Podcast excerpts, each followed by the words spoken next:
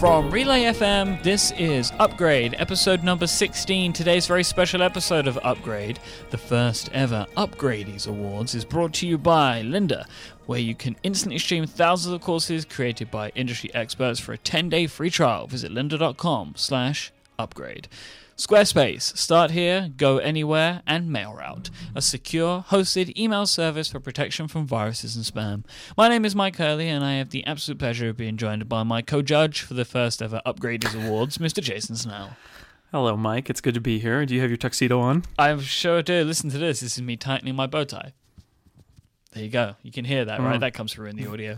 Totally clear, loud and clear. Bow tightening. Mm-hmm. So we do have a very special episode today. We spoke about this a little bit. We're going to be doing our first ever of what I hope will be the annual Upgradies Awards, where we have a selection of categories that have been thought up by myself and Jason, and also suggested by some of our as of yet unnamed listener group, which we're going to get to shortly. But of course, we do have a smidge of follow-up and some hashtag Ask Upgrade. That's catching on like wildfire now, you know. I see that the Mac Power Users team are using the recipe that we have. Yeah, I had lunch with David Sparks, little glenning, little name dropping. I had lunch with David Sparks last week when I was here in LA, where I'm back now on my way back home, and we were talking about that, and I told him about that If This Then That script, and he was like, "Oh, we should do that." I said, "Yeah, you should totally do it, and just go ahead." So yeah, it's catching on, the hashtag podcast hashtag thing, and it's working for us too. So that's great. Oh, follow up, Mike. We got to make a decision about what we're going to call our listeners. Yes, so I think I mentioned this last week, but now it's happening. Today we are going to come to a decision. This is an episode all about decisions. Yes. And we've had lots and lots of suggestions, and I think we kind of have this down to four options now. Yes. Upgraders, yes. Upgradians. Simple. Upgradians. We have listeners. Listeners, we refer to our listeners as listeners. I think it's very common. And, you know, in listener Mike and listener Jason and various other listeners, right? Mm-hmm. So I think that needs to be considered. And then somebody wrote in and suggested something regarding Ahoy telephones. Yeah, I guess, which, you know, there's something there, you know, maybe shipmates or something. Or but, I mean, me personally, I would like either upgraders or upgradians. Yes, I know you would. What do you think, Jason? I have to say, I part of me wants to just say they're listeners. Yes, there are listeners. There are listeners. There are listeners to the show, and that's simple. So I'm gonna reserve that as a more understandable honorific for all listeners, and to address them as listener so and so. I think that's something I want to keep. As long as I can keep that, I am okay with either upgraders or upgradians. What I like about upgradians, although it is a super nerdy word, and maybe that's one of the reasons I like it, I also like that it doesn't have any existing meaning, and that was what I think listener Diane wrote in about, that upgrader is already a thing, so upgradians is a little extra. So I'm okay with upgradians being the official, like, Trekkie name for the show, and then listener being an honorific that we can also bestow on all listeners, because they are listeners and upgradians. I think that settles it, Jason. All right, done. Upgradian. I like. I hope the rest of the show goes that easily. I know. I doubt it. Won't. I like Upgradian. I like Upgradians. You know, I like that. I think that works quite nicely. I hadn't thought of, you know, really put too much thought into the idea that it is unique to the show, which is quite nice. I do like. Obviously, listener is fun, and I like saying, like, listener Bob. I think that's quite funny. Yeah. But you know, we need something special for this show, Jason, you know. So we will still refer to listener Bob, but listener Bob is an upgradian. Mm-hmm. Until they renounce their upgradianship if they wish, and then we'll probably read those on hashtag Ask Upgrade and be sad. But that'll never happen. I think even more, you know, the people in the chat room are definitely the upgradians. You know, they are right there. They're involved. They're contributing. But we do also, of course, have the remote upgradians who send us email and tweets via the hashtag, which is nice. The super crazy fans are listening live, but not everybody can listen live when we record the show, and that's fine. There are no classes of upgradian. See, I'm working on it. Yeah. There are no classes of upgradian. You're all upgradian. Some of them are in the chat room and listening to the live stream, and some of them aren't, and that's fine. We love them all equally. Yes, you can be a crazy person and a crazy fan from far away. And if you would like to be one of our official enemies, first off, you need to get us an enemy sponsor. And then you can be, as Wayne Dixon suggested in the chat room just now, a downgradian. Ooh. Ooh. There's so many layers here. I know. This is getting deep. Yes. We're getting deep. All right. You put in another piece of follow-up, which is something I think we talked about and I wrote about on Six Colors, which is that The Wire was released.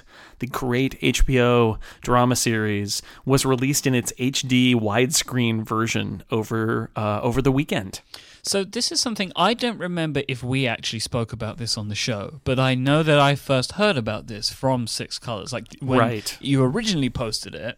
I think was it in December? It feels like longer. Yeah, it was early December. It was earlier this month when David Simon wrote about it, and I was surprised that it went from him writing about it to it being live in the same month. That was kind of amazing.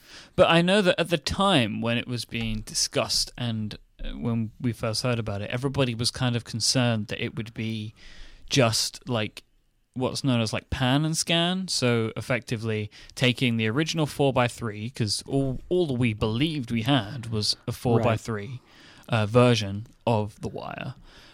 So they would basically chop off the top and bottom and zoom in on stuff. Yeah, it's not even pan and scan at that point. It's just a zoom. Yeah. But it turns out they did shoot it in 35mm film, which means they shot it in 16 by, the film is 16:9. The way they shot it, the 16:9 is on the film. That's the way that they crop the shot. That's the way the cameras are made, and then they would just put tape markers on the sides to box it in 4x3. And at the very beginning, it sounds like they shot it sort of to cheat on 16:9 in case it ended up being in 16:9.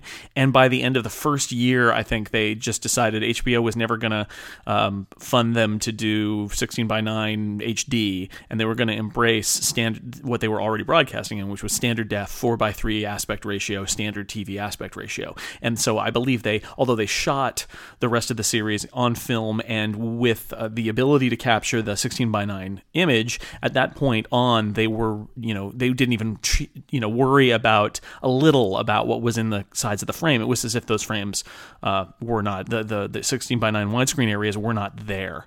And that became a problem when somebody said we would like, and if we didn't talk about it, I definitely talked about it on some podcast. I'm on a lot of podcasts, about the idea that black and white TV, used to be, they started colorizing TV shows because they couldn't sell black and white TV anymore. And I feel like 4x3 standard def TV is becoming unsellable in today's TV market. People have widescreen TVs and HD TVs, and they want to see things in that format. And so HBO is thinking, we've got 100 episodes of The Wire, and we don't, for them to continue having value, we need to upgrade them to HD and widescreen. And the problem is, like you said, they're not the same shape. And if you just put the box, a 16:9 box in the middle of the old 4x3 picture, you're cutting off the top and the bottom. And if you use the whole frame of film, you're going to have like lights and people and weird stuff on the sides of the screen because they didn't care about what was on the sides of the screen, which is actually what's happening apparently on some cable channel is running reruns of Buffy the Vampire Slayer in HD widescreen, and they're like, there's a Tumblr that collects these things. There's like stagehands in the shots. It's crazy. Like nobody had any quality control on that release. But apparently David Simon was shown, the creator of The Wire, was shown what HBO was working on and said, well, actually, we have some problems with this, which is really interesting that they did go to him and they delayed this release for like 4 or 5 months. Because of that. Yeah, so David Simon was involved in this, and they basically like digitally edited out and painted, what they call digitally painted over some of the basically crew just standing. Yeah. So what they did, I mean, they hired somebody who was one of the producers or cinematographers on the show to go through it. They basically said, okay, we're going to pay you you've got some free time right now. We're going to pay you to go through the HD transfer for us and come to us with the things where you feel like we need to make creative decisions and because we can't look at everything ourselves, you know, a busy TV producer making a new show, whatever. And so it was a combination. There are shots that they crop differently, whether they went back to the wide or they went in close, sort of like shot by shot. There were shots that they changed to get the effect they were looking for, which is great. That's, you know, that it wasn't just put a frame in and roll the episode. They would go shot by shot. And then there were certain cases where they wanted to go wide and there was stuff that they had to paint out. And so they did, which I think is great that they went to that treble, which obviously Fox didn't do with the whatever Buffy episodes are running on that cable channel. And, you know, hopefully if they ever do a Blu-ray release or a streaming HD release of those Buffy episodes, they either take them back to 4:3 or they put in some effort to fix them up. I mean, Joss Whedon, the creator of Buffy, has said, and Buffy is my favorite TV show of all time. I'd love to see it in HD because I know they shot it on film. But he said, look, other than the one episode we shot in 16:9, we shot the show in 4:3. That's what it was meant to be. It was always in 4:3. Other shows they did, Angel, the spinoff, was shot in 16:9. It can come out in 16:9, but they didn't shoot the show in 16:9. They shot it in 4:3. So it's an interesting thing, this idea of the intention of the creators, and what Simon pointed out in actually a really great thread on his post about this is people are making a big deal about 16:9 and 4:3 about aspect ratios, but going from SD to HD is actually a creative change too. They mastered the show for SD, and the way he put it, although I think he used lots of I think he dropped the F-bomb several times, but the way he put it is we got away with a lot of stuff because it was an SD. We would actually look at the monitors and say, can you see that car in the background that is totally from the wrong time? Or can you see that sign that proves that we're in a completely different location than when we're claiming to be? Well, in SD, you couldn't, but in HD, you can. And so that's an issue too, is, you know, the show wasn't intended to be seen at this level of detail, and a lot of problems emerge, and that they had to deal with that too. And I think that's kind of fascinating, just from this perspective of the creator trying to do something with a show that is not what it was originally intended. And I like Simon's attitude. He's a notoriously cranky guy, and I love his work. I think his books are great. Actually, go read The Corner, go read Homicide: A Year on the Killing Street, a fantastic book. And then The Wire is, I think, one of the best dramas ever. He can be a really cranky guy, and yet his attitude toward this is really good. It's like, look, HBO owns it. They let us have some creative input in it. We're creating an alternate version of the work. If you want to see the original intent, that's the 4:3 SD version of the show. That is what we made when we made it. And some of the stuff that's in the HD is better, and some of it is worse, but it's different, and it's not the original intent of the artist. But we also recognize that if we only had that version, nobody would see it. Right? Nobody would watch it because nobody would want to stream it. It's already a problem. Nobody wants to see a 4:3 SD show. So he sort of, I feel like you could watch the HD version of The Wire and not feel like the creators are over your shoulder going, no, this isn't right, that they had some creative input to make it okay. But it's fascinating to think about that technology is driving artists to hopefully make changes, and in other cases just companies to wholesale make changes to the work, and the product can suffer greatly because of it. So I haven't seen any of The Wire in HD, but I would like to. Because that was, yeah. I mean, I actually watched The Wire for the first time this year. I think we talked about that at least briefly. Yeah, I watched all of it but the last season because I kind of didn't. Last season is not very good. Yeah. It's good TV. It's not good for The Wire, I guess. And he's grinding a lot of his axes about journalism since he worked at the Baltimore Sun. He gets really angry about journalism in that, and that's where you have your most kind of like obviously evil and obviously angelic characters is in that fifth season where, you know, he kind of, the whole point is that nobody's good or bad, and in the fifth season he's like, no, that editor is really bad and this reporter is really good. Like, come on, David Simon. But it's totally worth watching. It is not an upper, it is a downer, but it is about, it's a show about the systemic failure of governments in cities. I mean, it's not a real happy topic, but it is brilliant and funny, and tough to watch, but it's great. So we have a couple of Ask upgrades today. So we have at Gen215. What are your hobbies, interests, or passions that are currently among the topics, are not among the topics that you explore in your podcast? So what do we love? We're gentlemen with many podcasts. Exactly, and I think for both of us, they span across many different genres. But for me, I think some of the things that I enjoy that I don't record about, I love building Lego sets. It's something I don't do an awful lot of because it's expensive, but maybe once a year I'll have a good Lego set that I like to build.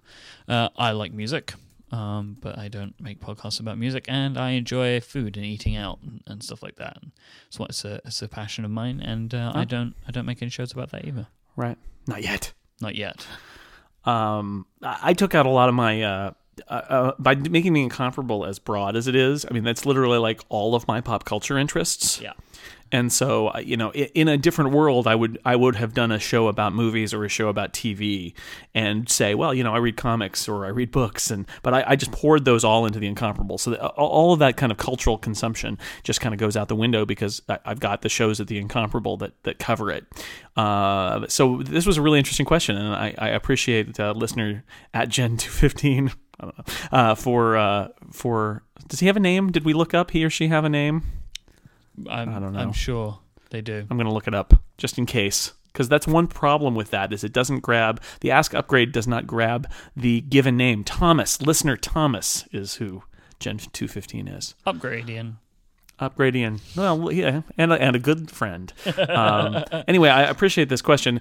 I would say, well, first off, I'm a parent of a 10-year-old and a 13-year-old, and although friends of mine have a parenting podcast, Turning This Car Around, which you can listen to, which is John Moltz and Lex Friedman and John Armstrong, who is not a friend. He's not an enemy. I don't know him, but they do a podcast. And I don't like that guy. I actually, you know, on the podcast, he seems perfectly fine. Although although a little confession, he's a divorced dad, and listening to his stories about being a divorced dad just makes me sad. It just makes me sad. My parents were together until my dad died, so I was not the child of divorce, and I've been married for 20 years, and I just think it's sad to think about, you know, that having to navigate those issues. And but anyway, it's a good podcast, Turning This Car Around. You should check it out. I don't do a podcast about parenting. I'm not sure I want to, because I certainly don't have all the answers. All I have is a lot of questions, and I think the danger in those podcasts, which I don't think those guys have, but the danger in talking about parenting at all is it's very easy to get in a here's what I do, you should do it too, which is almost always not true, because that's just not how it works. Every kid is different, every situation is different, and then the other thing is you will get people whenever you talk about parenting who will tell you you're doing it wrong, because there is a whole class of people who think they know how to take care of kids and really improve their self-esteem by telling you that you don't. And I wrote a column for Macworld once about how on a long car trip like the one my family and I are going to take tomorrow, I gave my kids, I think back then it was like a video iPod, and they could watch a movie in the car. And I had people saying, you're a terrible parent because you should be playing the license plate game and having long, meaningful conversations with your 5-year-old about something, crayons maybe. And those people are awful. So parenting, I will put on the list, and I think I don't want to touch it with a 10-foot pole, but there it is. I'd say writing. I am a writer, and although I write about technology, and in my spare time, I sometimes write fiction and things like that, and I'm on the board of National Novel Writing Month, and I think writing and editing in general is really important in my life. I don't talk about it a lot. In specific, and Dan Moren and I actually have been talking for a little while about sometime getting around to doing a podcast that's about writing, and I think that would be a lot of fun, and having guests on and talking about different aspects of being a writer, fiction and non, and I think that would be a lot of fun, but right now it's not on the list. And then the last one I put in here is beer. I like beer. I've only been drinking beer since I was about 28 or 29. I was not a beer drinker in the most the traditional beer drinking years of college age and the like. But I discovered beer in my late 20s, and I enjoy it quite a bit. And I enjoy trying different beers and learning about different kinds of beer and different styles. And it's a lot of fun. And I don't do a podcast about that either, but I do enjoy it. So that's my answer. Yeah, I mean, I like coffee, but I'm not as crazy about coffee as many people are. Like horror, I drink coffee with milk in it. And I know. Well, I like tea, which is funny. The American is the tea drinker, and the English guy is the coffee drinker. I don't drink coffee at all, so I don't understand that. I do drink tea. I just don't. I mean, I have some opinions about it. Dan Moren wrote a piece in the magazine a couple years ago, right at the beginning, about making tea, and I have some opinions about how I like to make at least my tea, but I just don't have a lot to say about it other than I like black tea. I have a few different kinds. I like making loose tea in a pot when I can, and when I'm traveling like this, I have tea out of those little tea bags for a couple of weeks, and I miss my teapot. But is that a podcast? There you go. This is this can be our vertical, Myke. We can do like a Lego vertical and a beer vertical and a tea vertical and a coffee vertical. That's where those things can go. The upgrade is the place for them in the verticals at the front of the show. So, like, for what The Incomparable is for your pop culture stuff, Upgrade is for literally everything else. Yeah, it's just a place we can just dump treat with serious care the things we don't have any other place to talk about. Maybe so. I mean, this podcast, unlike my other podcasts, is more about sort of like us talking about stuff. And somebody said to me when we were talking about, what is this podcast about, working at home, or is it about technology? I think the answer is it is the one place that I have where I can just talk about stuff that interests me. And although technology is going to be a primary focus, I do feel like in some ways this is the place where I can go off topic with you and talk about stuff in my life, and you can do the same. You've got some other places where you can do that, including analog, where you can really do that. But for me, this is sort of the place where I have more freedom to do that than on something like The Incomparable, I think. Yeah, and I like that. I do like that. I like that a lot. I think it's fun.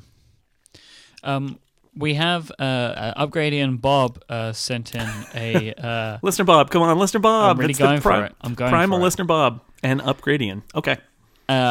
He suggested I've seen this product before as a way to help us out when traveling abroad, which is the Plug Bug by 12 South. And they make a product called the Plug Bug World. So basically the Plug Bug is it's a MacBook power adapter that also has a USB port built right into it. Right. What you do is you kind of plug it into your... You sort of pop off the socket, the plug socket, from the power brick that you have. And then you can clip the Plug Bug on top, and it allows you to continue to charge your MacBook through the adapter that it needs, but also adds a USB cable so you can charge multiple devices at a time. Is what I'm trying to say, basically. Mm. And it's a nice little thing, and it comes with a bunch of adapters, so you can take it with you wherever you want around the whole world and charge it there. That's nice. That's nice. I have Apple's international adapter kit. And then I have a plug adapter, and that served me well. Just even just having those two when I go to the UK or Europe, that has served me pretty well. Just having a couple that I can plug in anything, and then one that I can plug in any Apple anything. But that's good. Thank you, Upgradian Bob, Listener Bob. So I think that's actually brought us to the end of our. Goodbye, everybody. Vertical, and we'll be back next time. So we're going to get into the real meat of the show now. So we've mentioned this a little bit, and so what we have now is the Upgradees. Now, the Upgradees is basically me and Jason. It's your idea. Me and Jason decided we wanted to do an end of the year show where we spoke about some things that we liked this year. So I decided that we would turn this into an awards show called The Upgradees, and these are the Upgradees for 2014. I would like to do the Upgradees every year. Maybe if I keep suggesting things like this, there won't be an upgrade next year, but who knows? So what I would like to do at the end of every year is for me and Jason to award our our favorite items with an upgradeee. I am actually going to email the winners of all of the upgradees and give them the artwork. Yes, because there's also artwork for the upgradees that people haven't seen yet, which is you are a madman. This is what I'm saying. You not only invented the upgradees, but then you created the logos for the upgradees. Well, I had our fantastic designer, Mr. Frank Towers at Forgotten Towel on Twitter. He's done a lot of incredible work for us, like all of the sort of logo and artwork and stuff.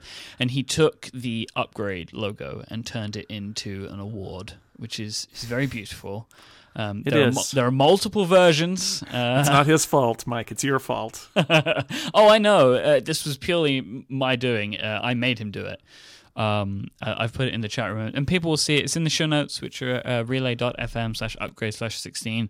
And depending on the podcast client that you use, it will also actually show up in the little description. When you bring up the description, you may see the image. There's a few podcast clients that actually do show images that are embedded, so you'll be able to see it, and it's very beautiful, and you can enjoy it that way. I'm very happy with the artwork.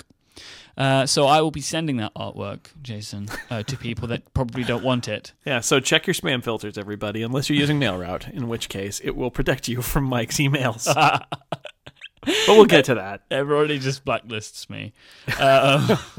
So basically, this is the way it's going to go. We have a bunch of categories. Some was suggested by me and Jason. Some was suggested by the Upgradians, and that will be listed where necessary. What we're going to do is me and Jason have both picked our personal choices, our favorites. Yeah, nominees. We'll there you go. We have two nominees, and in some cases a few more than that, depending on the topic. And then basically, you are about to hear the judging ceremony as well as the award ceremony. So myself and Jason will be probably in some cases arguing over which should be the winner of the upgrading. And if we cannot come to a consensus decision, we have all of the upgradians in the chat room who are going to be there for us to provide the final judgment over who will win the upgrading in that category. I hope that is clear for everybody. Jason, do you feel like you fully understand the rules? Unfortunately, I do. I'm very happy that you are indulging me in this. I can tell how happy you are. You're cackling madly. I love award ceremonies. I think that award ceremonies are fantastic, and if I ever get to do them, trust in me that I will find a way to do them. Yep. Well, I don't get to be involved in the Eddie Awards anymore, so why not? Why not do this? Let's make it a thing. Sure. Why not? I wish I'd put more time into it, but, that's okay. Maybe next time. You know the things that you like, and so I think we're going to be absolutely fine. This is going to be great fun. So, the first category for today is the best iOS app of 2014. This award, though, is brought to you by our friends at lynda.com. You can kickstart your new year and challenge yourself to learn something new with a free 10-day trial to lynda.com. Lynda.com is used by millions of people around the world and has over 3,000 courses on topics like web development, photography, visual design, and business, as well as software training like in Excel and Photoshop, PowerPoint, and many, many more fantastic pieces of software. All of lynda.com's courses are taught by experts, and new courses are added to the site every single week. Whether you want to set new financial goals for the new year, find a better work-life balance, invest in a new hobby, or improve upon your current job skills this year, lynda.com has something for everything. You'll get unlimited access to every single course they have, hundreds of thousands of courses, access to view tutorials on tablets and mobile devices with their apps for iOS and Android, and you'll get to see the new courses that they're adding every single week. Lynda.com have highlighted for me to let you guys know about some things that they think that you'll enjoy, like iOS app development training and Swift essential training. But in the time that I've spent with lynda.com, where I've dug around and taken a look through, you could also learn how to do things like project management skills, so you can learn how to effectively use software products like Basecamp, but also get to grips with how to work with virtual teams and effectively manage budgets. Or maybe you just want to learn a little bit about Excel. Unfortunately, Excel is a software package that everybody needs to know, and you can learn how to harness its power with lynda.com. Do something good for yourself in 2015 and sign up for a free 10-day trial to lynda.com by visiting lynda.com/upgrade. That's lynda.com/upgrade. Go ahead, I challenge you to learn something new in 2015. Thank you so much, lynda.com, for supporting this show, all of Relay FM, and also for helping us out with the best iOS app of 2014. Now, I have made my suggestion. Yes. My nominee is Overcast by Marco Arment. And Jason, who is your nominee? My nominee is Editorial, which is, I believe, by Ole Zorn. Is that right? That is correct. All right. Good. What do I win? You win. Oh, no, it's not a game show. Wait a second. You win the ability to tell me why you think that Editorial is the best app of the year. Well, Editorial, so I don't write all the time on my iPad. I mentioned as much on my episode of Mac Power Users that I think came out last week. I spend most of my writing time on a Mac keyboard, but I do sometimes write on an iPad when it's more convenient, when I don't have a Mac around. And Editorial is just it's the writing tool that stuck with me the most. It's got a markdown mode. It's got a web preview that's really nice. It's got a whole bunch of macros. Even if you don't write Ruby code, you can use their macro language to connect different actions together and do lots of kind of cool stuff. And a customizable software keyboard, so it's very easy to enter in sort of markdown code and things like that while I'm writing. I wrote, I think my last piece, if not the last two pieces I wrote for the magazine, for example, I wrote in Editorial, and I wrote a couple of my last columns for Macworld as well in Editorial. And it's it is not my preferred writing environment. That is BBEdit on the Mac, but it is a really pleasant way to do writing on iOS. And so although I'm never going to be probably at the level of Federico Viticci with his commitment to iOS, I'm impressed by how powerful Editorial is. So that's why. Why did you go with Overcast, Myke? So I think listening to podcasts is one of the key things that I do with my iPhone. I think if you were to sort of manage out like what are the main things that I do with my iPhone on a daily basis, it's use Twitter and listen to podcasts and maybe play the occasional game, check email. But even when I'm doing a lot of these things, podcasts are playing as well. It's like it's a key thing for me in my life is listening to podcasts. And, you know, there will be many people that have a greater statistic than me, but for example, Overcast has saved me 26 hours from speed adjustments. You can get that in the little setting screen at the bottom. I can tell you that. And people send me this every now and then. I've seen like 47 hours and things like that. And you guys are incredible, but also kind of crazy a little bit as well, which I like. But I must say that this app, I think what Marco has built is an app that not only is very good, like Overcast kind of is very good, it's missing some features. But the thing is, like some of the features that it's missing, like streaming and stuff like that, I've actually now kind of adjusted the way that I use apps like this because Overcast is so good. Right? So because this app is so good, I've adjusted the way that I consume podcasts for it, and I don't think that there are many apps that I personally do that kind of thing for, you know, where I will adjust part of my workflow for something like that. And also as well, it has some features now that are kind of indispensable for me. Like there are other really great iOS apps for listening to podcasts that I really enjoy, like Castro and Pocket Casts. But now I'm so used to like the voice boost stuff and the smart speed stuff, and it's such a killer feature for me that I don't want to look anywhere else for a podcast app. So for me, Overcast is definitely the winner. All right. So now I think in potentially a cheating fashion, I can see ahead in this document. Yes, I was about to mention this myself. So basically, which one of these awards would you like Overcast to win, Myke? Well, I just want Overcast to win an award because I think it is that good. So the next. But would you prefer that Editorial win an award or your choice in the next category win an award? Is what I'm saying. I'm okay. I'm actually okay with Overcast winning this category. Let me put it that way. And I agree with you about Overcast. In fact, one of the reasons I chose Editorial is because I was trying to not have every category have us agree, and I saw that you had picked Overcast. It has changed. It is my default. I own every podcast app too, and the fact that Marco did all the extra work on, and everybody's like, oh yeah, you're friends with Marco. It's like, well, I send email to Marco from time to time, and we have chats about things and all of that. But I've never been to his house. I've only met him a handful of times. It's like, no, you know what? I like Marco, but I don't use Overcast because I like Marco.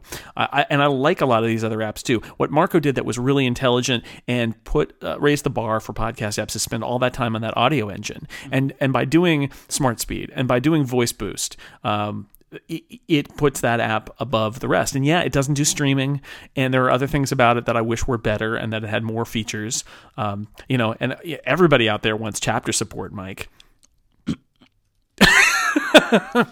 But anyway, I think there are things that obviously he can improve and that he's working on. But all that effort that he put before he even announced the product into those special audio features, like it's the first podcast app that I can listen to at more than 1x, because the audio artifacts in other podcast apps at higher speeds just drove me nuts. I couldn't listen. They sounded too awful, and it wasn't worth it. And now I can do a gently, slightly more than 1x on podcasts, and it sounds fine.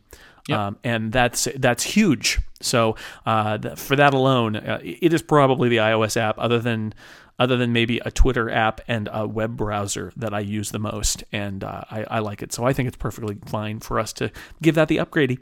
And also, I know the statistics for our listenership, and Overcast is hugely dominant. So I know it's popular, and I'm adding that into the, Marco as a friend type scenario, but it's like looking at those statistics, I know it's a popular app. Yeah. I personally, I would like this to be the best iOS app of the year. So Marco, check your spam filter. Myke has sent you a prize. So the next category is the best newcomer for iOS app, and you had put Overcast in this category, and I had put Workflow in here. Now, one of the things that I like about Editorial is some of the incredible things that can happen with Editorial and the way that it's pushed iOS forward, right? Because I know Federico Viticci very well, and I see the insane things that he does with that app. Like, we were talking about this on the last episode of Connected, about like what apps would have to go to, like if an app switched to Android, what app would it have to be to make you follow it? So basically, Federico said that if Editorial went Android only, he would have to switch to Android, because so much of his revenue generation with his website is dependent on that app, because he has so many things automated in it. So it's like, if you think about that, like Federico Viticci, the iPad guy, right? This app is so important to him that he would have to seriously make that consideration. So you can see how powerful it is. But the thing is, I don't understand how to do a lot of the stuff that Federico knows how to do in that app. Mm-hmm. But the app that I do understand how to do this kind of stuff in is Workflow. And it's a very new app. But I cannot think of an app this year that has blown my mind like Workflow does. And I actually use it every day now, which I hope that I would. But these kind of things, like, there was a time where I really liked the idea of Launch Center Pro and the things that I could do with callback URLs. But where I use that app every day, I use it for basic things. I use Launch Center Pro as like a launcher for my various Google Docs that I use, because I can kind of set up URL actions. So I can go in there and select, I want the upgrade doc or the connected doc or something like that. And it just opens them up, because otherwise, and then it flicks between the many, many apps that Google makes you use on iOS. Apparently you have to use two applications to get to one document, but that's a discussion for another day. But it never really ingrained in me to use a lot of the powerful features of it. But Workflow, I'm using it every single day. Like earlier today, I wanted to put some tweets into a document, and Federico had shown me, or at least created this action, which allowed you to copy something, and then you could go and add another item to the clipboard. So you'd end up with like three, say like I copied 3 tweets in total by running this workflow. So it would just append the most recently copied thing to the previous copied thing. It's kind of weird to explain, but then you end up with like multiple copied items on like a pretend clipboard. So it's very, just little things like that, and it's super powerful. And I genuinely think that this app deserves recognition for its just... the incredible things you can do with it that you simply could not do before. I agree with you. I wish that it was... I don't know. I think the directory and the sample workflows need to be better. I think it's still a little... Yes, definitely. You have that... There's a bar that they get you over, which is how to use the app. And then there's this other bar, which is how to do anything useful. And that one is a lot harder. And this is one of those cases where I feel like using Automator or AppleScript or something like that on the Mac, where I've got a bunch of different windows open and I can be looking up like ways to help and suggestions. That's one of those ways where having one app open at a time in iOS it makes it really hard, because if workflow is open, and I'm trying to figure out how to do something in workflow, it's harder to do that because I'm just in workflow. And then the other thing I've realized with workflow is I have a harder time debugging or getting an idea of what is the output in any particular step. So I feel like there needs to be some more debugging stuff put in there, because sometimes I start to build a workflow and I'm like, well, what's there at this point in the workflow? And I don't know. and then it's like, well, you could drag in a thing that says display the text or something like that, but it's just, it's all kind of hacky, and I wish it was just a little bit, it's brand new, and they're going to do that sort of thing. But it's true, even one of the basic baked in workflows, which is just finding your current location and sending a text message to somebody you specify saying how long it'll be before you get home. I immediately put that on my home screen. That's great to tell my wife, I'm at this address, I'll be home in 24 minutes. And it's, it's querying a traffic server and figuring out the distance and figuring out the time to drive and sending that into a text message, and that's great. And Joe Steele wrote a wonderful workflow that lets you create one of those super fave things and a tweet. And man, I'm going to use that every day in 2015. I'm going to superstar something somewhere, because it's a lot of fun. And it uses regular expressions, which I know how to write, and so text munging and things should be pretty exciting too. So I support this. This is why I said we could go with Overcast for best iOS app. I think Overcast has had the biggest impact on my life as an iOS user, but as a brand new app with a huge amount of potential, I think Workflow is really exciting, and bringing that power that previously only maybe the Viticcis of the world understood to a broader audience, not necessarily the broadest audience, but a broader audience. So I think we're decided on that as well. This is great. This is like a real democracy happening here. But I don't want to go to the chat room unless we absolutely have to. I think that they scare me. It may have to start with the next. Yeah, I think so. For what I think will be a good reason that will become apparent. So we now want to talk about the best Mac app of the year. So for me, right. I mean, I think for both of us, neither of these apps are new apps, but they're apps Correct. That we use a lot. So they're they are currently our favorite best apps. So on the Mac for me, it's Fantastical. Great app.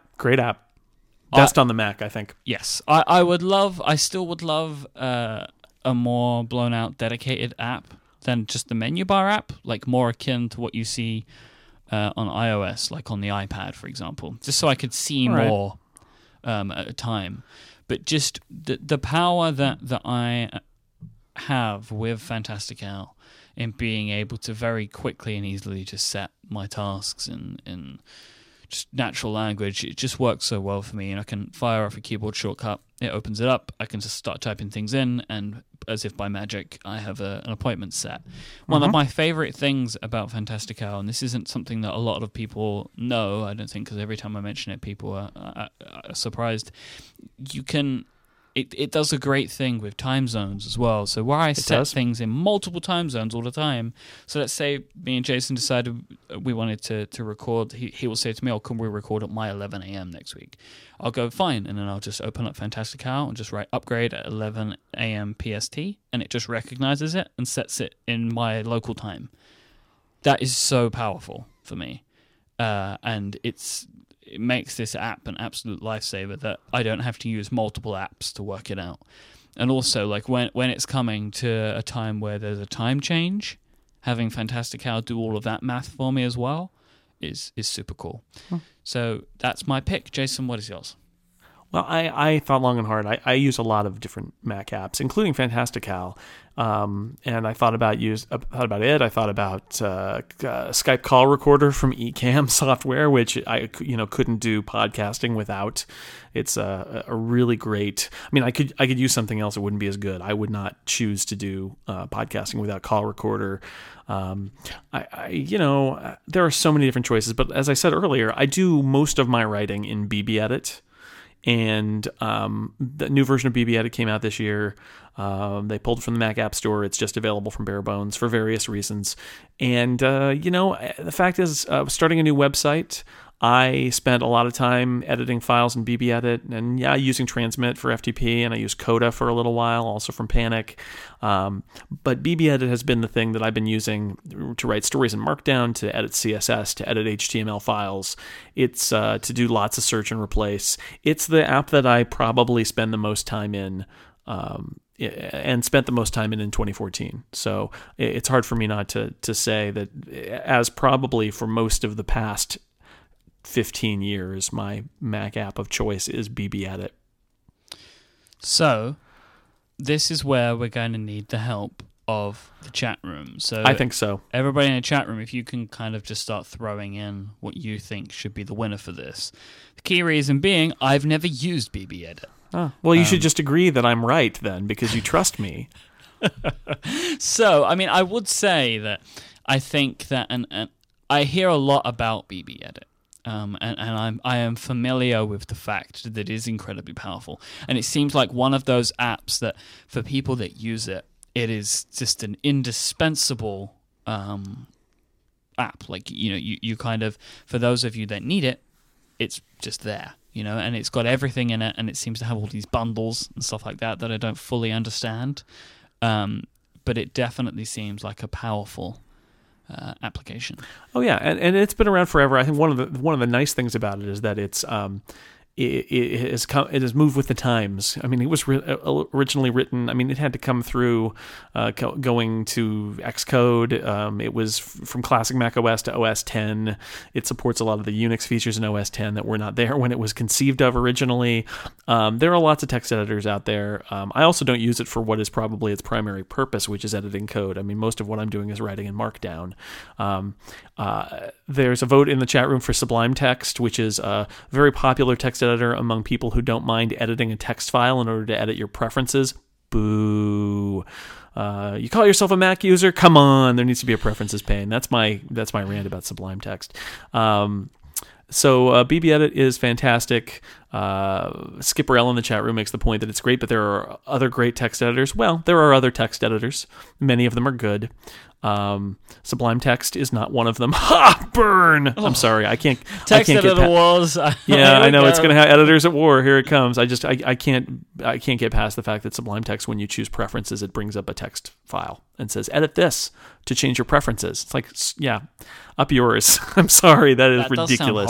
That sounds horrible. But it's not. I don't endorse it. But Fantastical has broader appeal, and I use it and love it too. So even though the chat room has also voted your way, I'm going to graciously just agree that we'll choose Fantastical.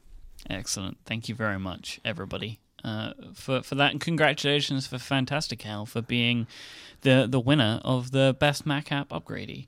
So in the style of the previous two, we now have the Best Newcomer Mac App, and we've actually voted unanimously on this one. Yes, all two voters voted unanimously. Yep. And we've gone for Mailbox. Jason, why is Mailbox your favorite What's really crazy about this is Mailbox is still a beta. It's owned by Dropbox now. And a couple months ago, Chamblon of the Sweet Setup came to me along with Stephen Hackett and said, "Would you like to write about alternatives to Apple Mail?" And I said, "Okay, how many could there be?" And it turns out there were an awful lot. And I tried them all, and I actually decided I really like Mailbox. It is far from flawless. It doesn't work with anything but Gmail accounts, including Google Apps for Domains, which is what I have, or iCloud. Those are the only mail servers it works for right now. You really need to use it on the iOS side and the Mac side for it to work. But what I like about it is it doesn't have a lot of features. I don't want a lot of features. There's an app out there that has every feature imaginable. If you want that app, you can go get it. But what Mailbox is great at is it's simple, and it lets you treat your inbox like a to-do list. And not only does that mean you can reorder messages to, which I do. I use my inbox as a to-do list. So you can I would leave messages in my inbox forever because I was like, I got to get back to that person and I can't file it because then I'm never going to respond to them. What Mailbox lets you do is very easily with a swipe of your trackpad on the Mac and of your finger on iOS is delete, archive, file away in a folder basically, or set it with a schedule basically to boomerang back into your inbox, which means you can sit there and go, I'll deal with this tomorrow. I don't need to deal with that ever. I'm going to delete that one. I'm going to deal with that next week. I'll deal with that eventually, and process your mail rapidly so that what you've got in your inbox is your inbox of stuff you should deal with now and not a whole collection of things that you should eventually deal with. And it lets you sort of prioritize. And I think it's a really nice conceit. It's not for everyone, but I think it's good. It's my primary primary Mac mail program. I will say I also use Mailplane, which is basically a Macified window into the Gmail web interface,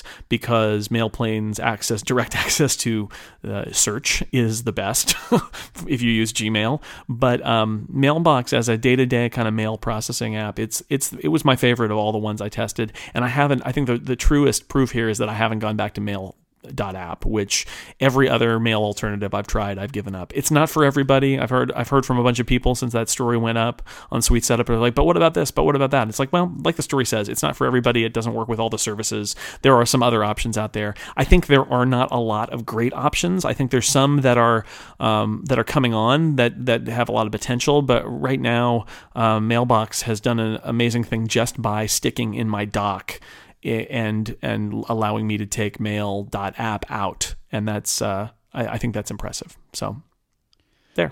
Yeah. I mean, I love Mailbox on the iPhone. So like Mailbox on the Mac then becomes like the de facto. You kind of, you need to use the system together to get the most out of the system. Otherwise weird things start happening to your mail, right?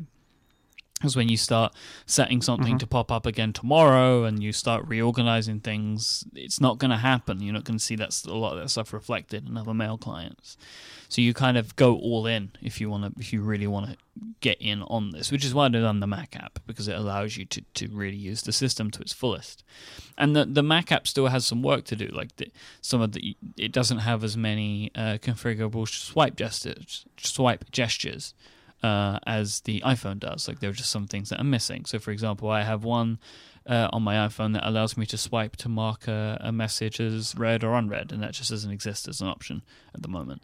But you know, a lot of those things are, I assume, coming because we're still in a beta. But even in a beta state, it's the app that I most like to use on my Mac, and I feel like I'm able to process and deal with my email better than I ever have before. So the next category is for best game. Now, we have an iOS game category coming up shortly, yes, but this is for the best console game. So me and Federico Viticci, we have a show on Relay FM called Virtual, and we did our Game of the Year episode last week. And we didn't actually crown a Game of the Year because it's quite a difficult thing to do. So I had to sit and do some real thinking about what I thought would be the best thing for me to go with in this category. So we both picked a selection of games, and I took a look at that, and I picked out from that my favorite iOS game and my favorite overall game of the year. So for me, it was, what was the game that I have enjoyed playing the most this year? What's the game that has given me the most fun? And it's actually a game that's on the Vita. It's now on the PS4, and it's coming next year to the Wii and 3DS, I think. And it's a game called Ollie Ollie, which is O-double-L-I. It's all one word. And Ollie Ollie is like a mix between a Tony Hawk game and Mario.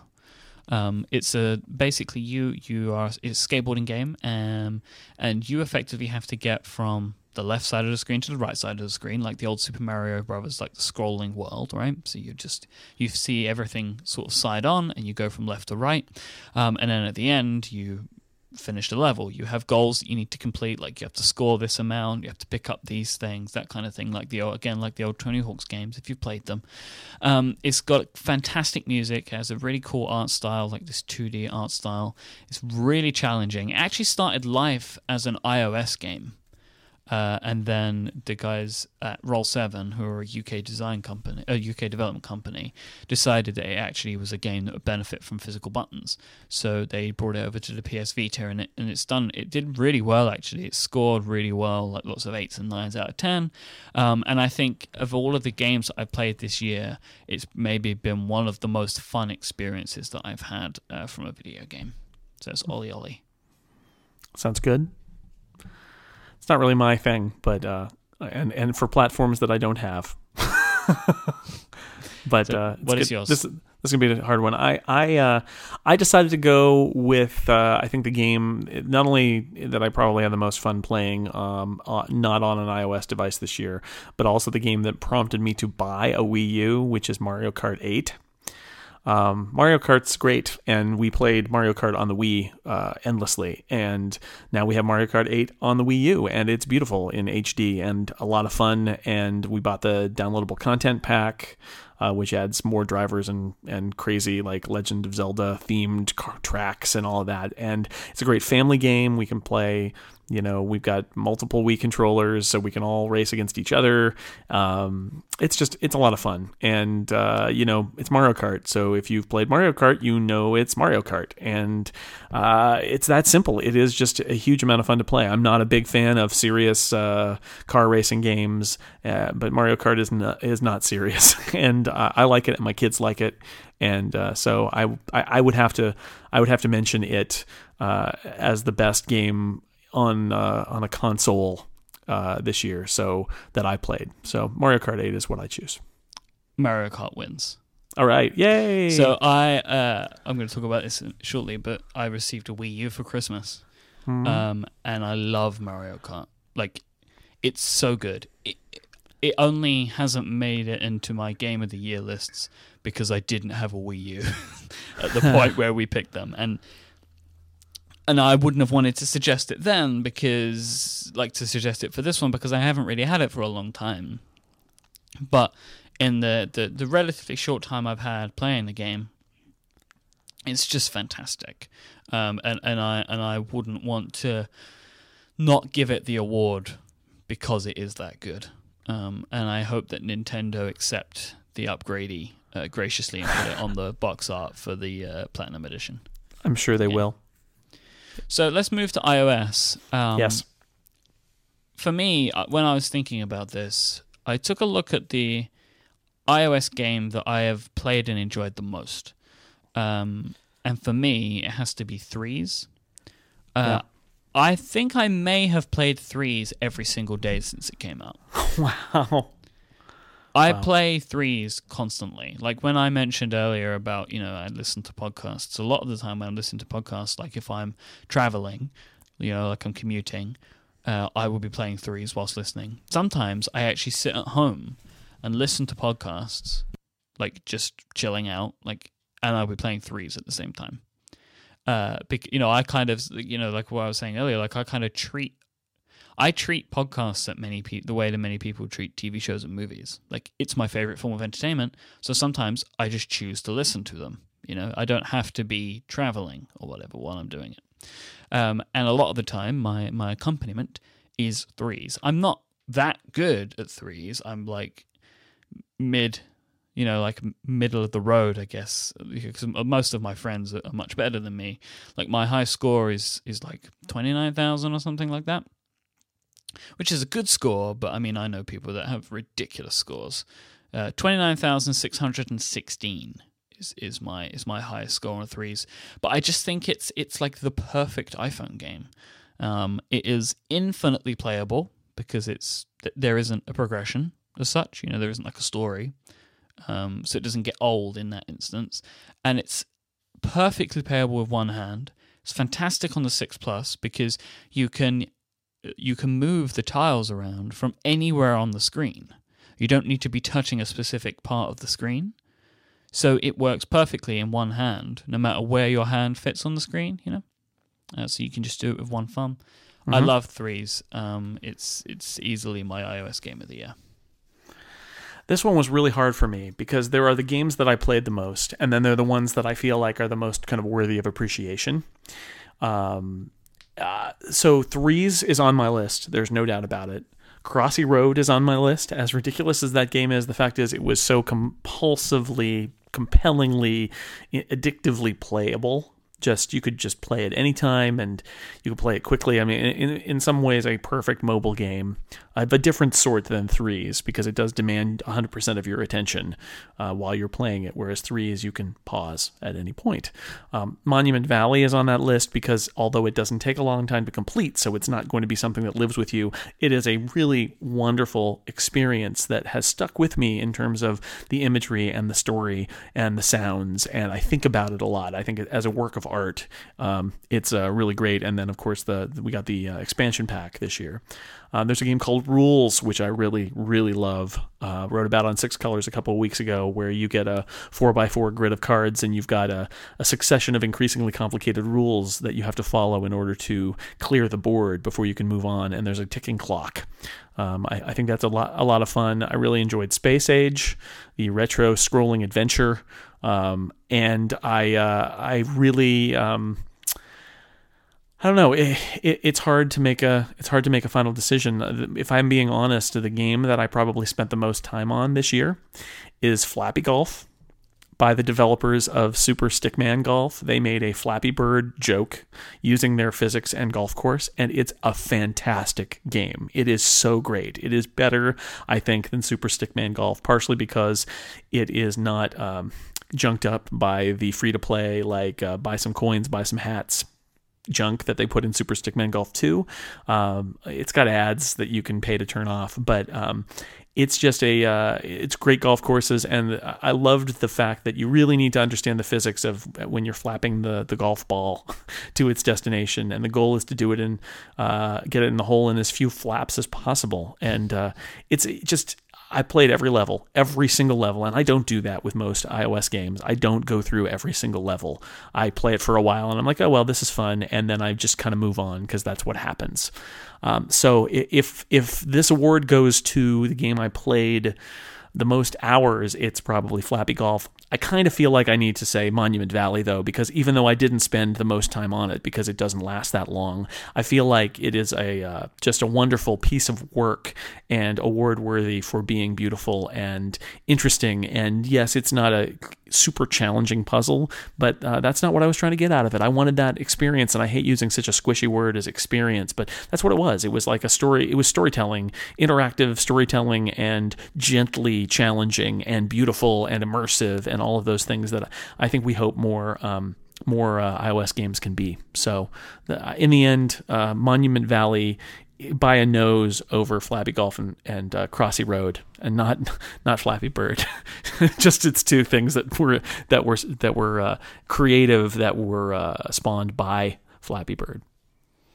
So I kind of think that there is no game more award-worthy than Monument Valley. Yeah.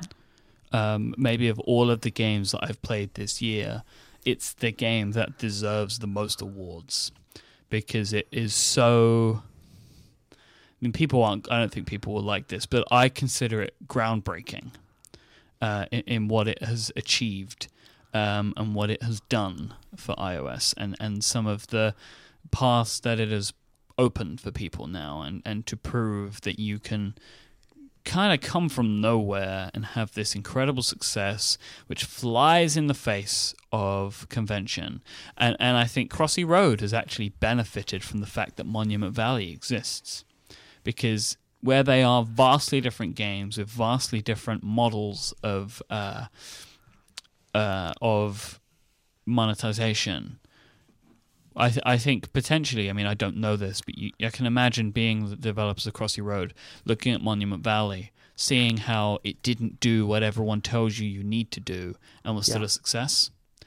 So for me, I think if you're going to look at a game that has maybe made the biggest impact and maybe is also like has made a big impact on me, I think Monument Valley would have to be the winner.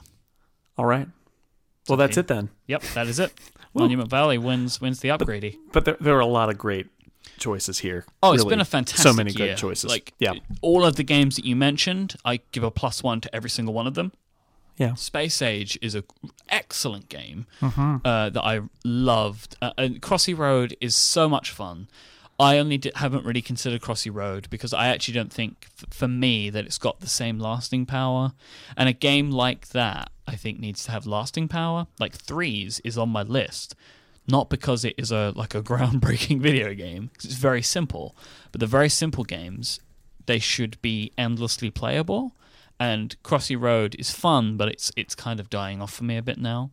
Yeah, where Threes hasn't. Threes came out in January. I'm still playing it. The problem with Crossy Road, and Threes seems to have this less, although Threes you do need to get these very high scores to win. There is the challenge, I think, as you are going is greater than Crossy Road. I think after a point in Crossy Road, you're trying to get a score so high that the whole first 5 minutes you're playing is prelude. And, you know, I got good enough at Crossy Road that most of the time I can get into the hundreds, and, 15% of the time I can get into the high hundreds. And you know what?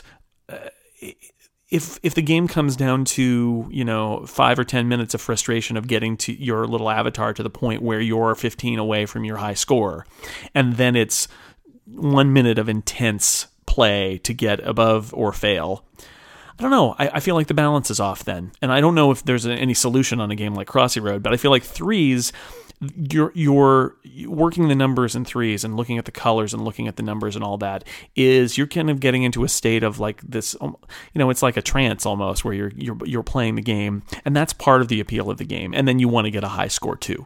And Crossy Road doesn't have that, I feel like. I can sort of get in a trance sometimes with Crossy Road, but again, it was a lot more pleasurable when I was trying to get to 70 than now that I'm trying to get to 250, if that makes any sense. Yeah, it does. It does. Yeah.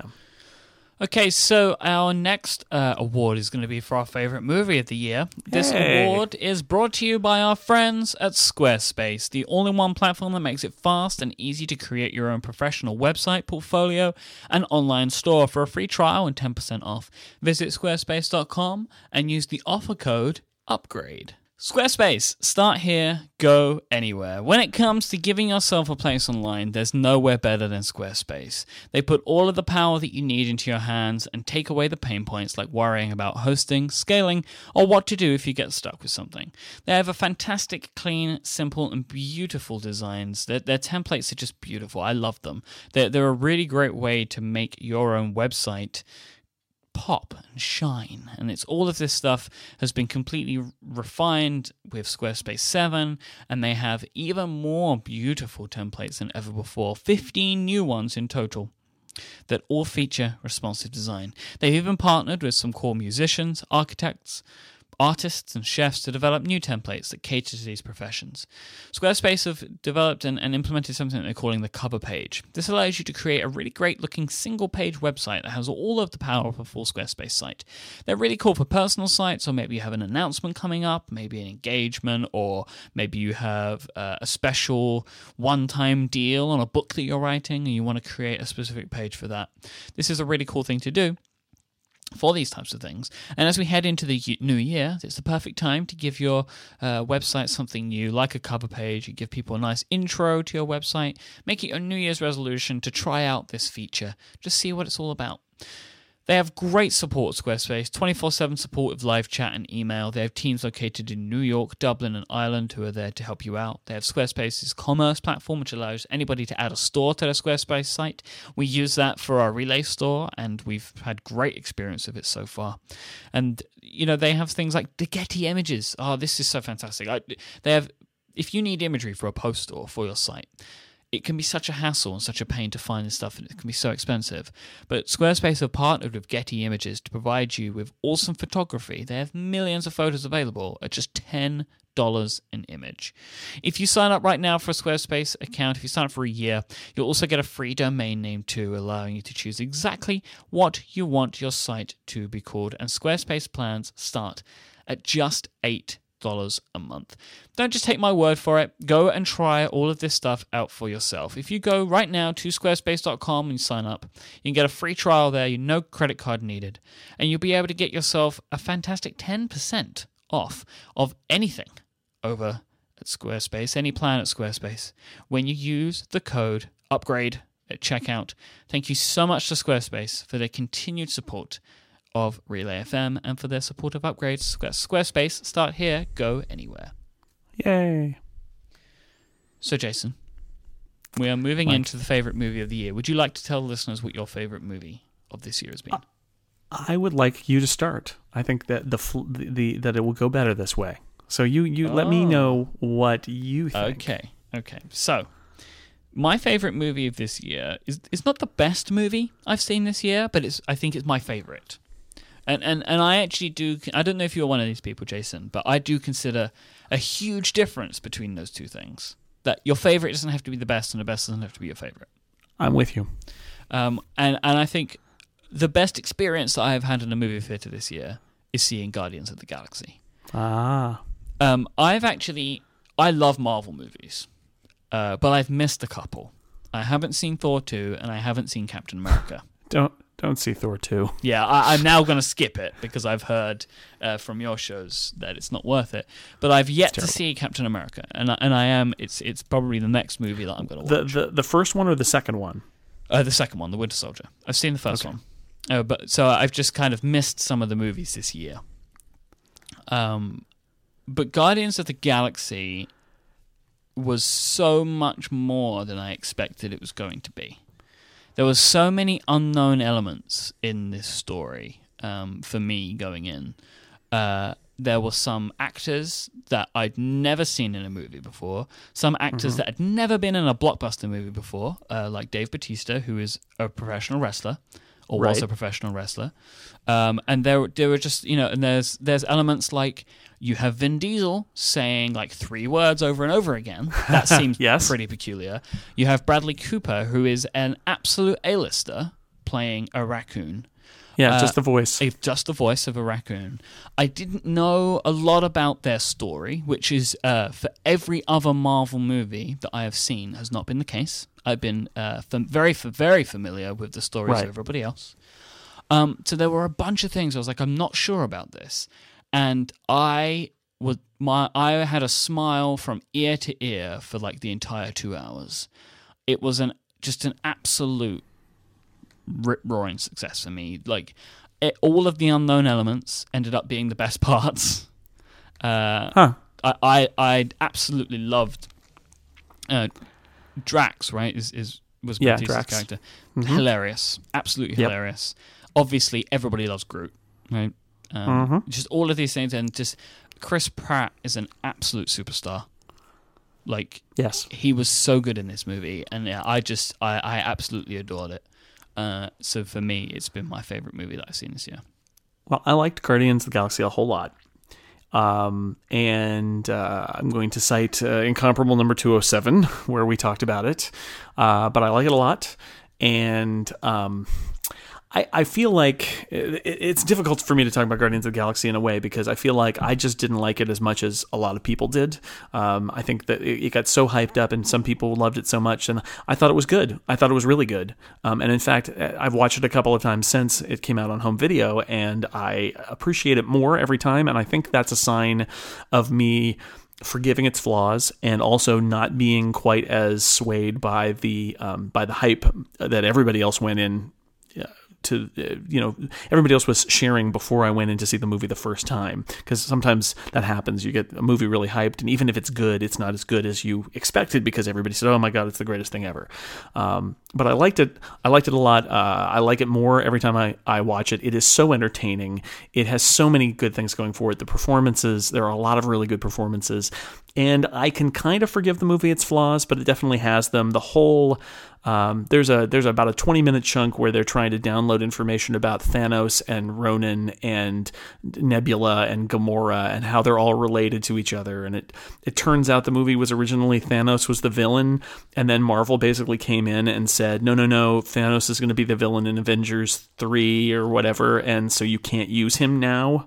And so then they made it Ronan, and Thanos sort of appears in the background, and everything became, honestly, I think that broke a lot of parts of the movie, because suddenly it wasn't Gamora rebelling against her father. It was Gamora rebelling against the guy who was sent by her father, and that's not, you know, it's not as dramatic. And I think Gamora, some of her best character development happens before we meet her, which is unfortunate. Yeah. I like that character, but I think that there's sort of a mistake that happens there with how she's introduced. There's a deleted scene that adds a lot to her character, which is a really it's a shame of all the scenes to be deleted that scene got deleted. And there's some bits of the dialogue that don't thrill me, that I think is the director being a little too cute and pandering a little bit too much to a kind of 12-year-old boy audience that I didn't really appreciate. But it's a really fun movie, and the fact that it was a success, and the fact that I like that, and I like even more the fact that Marvel took a chance with a movie like this, because this movie by all rights should not have worked. And Marvel now is printing money, right? So they should be able to just just play it safe.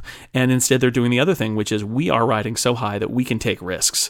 And this is a huge risk, and it totally paid off. And there are very few movies that I put in the same level, again, when we're talking about favorites and the feeling you get when you leave the movie theater, as Guardians of the Galaxy. The Star Wars movies fall into that camp where it's fun. I had a hugely fun time at the movie theater. The Firefly movie, Serenity, I would say is in that camp. I just came out of that movie like totally excited. Some of the early Star Trek movies, like Star Trek 2 and 4, when I came out of the theater as a teenager, I was like, wow, that was really awesome. There's not a lot of movies that make me feel like that. There are a lot of movies where you nod solemnly and go, yes, that was a very good, important movie. A fine film for all to consume and consider. But Guardians of the Galaxy was like, wow, that was fun. And we named our cat Rocket. So there you go. Huh. So it hit with the family at least. Yeah, I know everybody. Well, it was that a Groot, and we didn't think he was a Groot. He was more of a Rocket. We'll see. If we get a dog or something, maybe we'll have Groot, and then we'll have a nice pair. So my choice is a movie you haven't seen, so this will be interesting to see how it goes. And although we talked about movies that have had that are fun, and the movies from Marvel that have surprised, I haven't seen a lot of movies this year, because we have, with my kids at the ages they are, it's become problematic for us to find time at home to watch movies on video after the kids have gone to bed, because it's too late. And there are movies that the kids can't watch because they're inappropriate for their ages, and that it makes it very hard for us to see those movies. So I haven't seen as many films as I would like this year. So I'm going to go with a favorite, and I'm going to follow you in the blockbuster vein and say I really think The Winter Soldier is perhaps the best Marvel movie. And I say that because on one level, Captain America, he's kind of boring, and his most interesting story was the story of him in World War II, and they told that in the first movie, which I like a lot, directed by Joe Johnston. I think that's a really good movie. But The Winter Soldier has a totally different vibe. It's not really a Captain America movie. It's a Captain America and S.H.I.E.L.D. movie. It's paranoid. It's got a great use of Robert Redford in a spy, 70s spy kind of vibe role, which is great. It deals with a lot, not to spoil it because you haven't seen it, but it deals with a lot of modern issues in a surprisingly, I mean, it's as subversive as a summer popcorn movie can be. It at least airs the questions about what is your government doing in your name, and what is patriotism, and is patriotism following your orders as a government agent, or is patriotism knowing when the government is doing something wrong and standing up against it. And all of that is in The Winter Soldier, along with a bunch of fantastic action scenes and some great Samuel L. Jackson stuff and some great Scarlett Johansson stuff and great Captain America stuff. The Winter Soldier, by the way, is not Captain America. It is a different character in the movie, but I've discovered that lots of people just thought that Captain America was the Winter Soldier. Okay. Anyway, I like it a lot. I think it's actually again, I was really surprised at how good it was, because I didn't know what I expected, but I didn't expect it to be as great as it really is. So Incomparable number 190, by the way, titled The Cloud is Run by Hydra, is the episode where we talked about it. And I liked it a lot. Big fan. So you can find links to both of those Incomparable episodes in our comprehensive show notes for this week, which are at relay.fm/upgrade/16. We are going to need the chat room's help on this one, as I haven't seen one of the movies. But I am familiar with the Winter Soldier story. I've read the comic. Good, yeah. It's sort of told in shorthand in the movie, because it's not really about the reveal of who the Winter Soldier is, and when it comes, it's not quite as dramatic because you haven't had months and months to ponder the storyline. It's just all in the movie, but a lot of good stuff in there. So there aren't a lot of votes coming through in the chat room for these two, which I don't know what about that. However, Joe Steele is saying Winter Soldier's greater than Guardians. Up Guardians of the Galaxy from Dented Meat. I'm gonna cede to you on this one because you have seen both movies. And Joe Steele has seen both movies. So, and there are more, as we were saying there. There are more Winter Soldier votes coming through. So. Moises Chuyan's in the chat room saying, I just got here, what do I do? It's like, Moises, just say which one is better, Winter Soldier. Oh, there we go, Winter Soldier. We're going to give it to the Winter Soldier, but super footnoted runner-up to Guardians, which is a super fun, great movie. I think Marvel, Thor 2 I didn't like at all, but Marvel is doing some amazing stuff, and obviously the rest of the movie industry is taking notice and is trying to replicate what they're doing, and so we're going to get franchised to death in the next 5 years, but you got to give it to Marvel.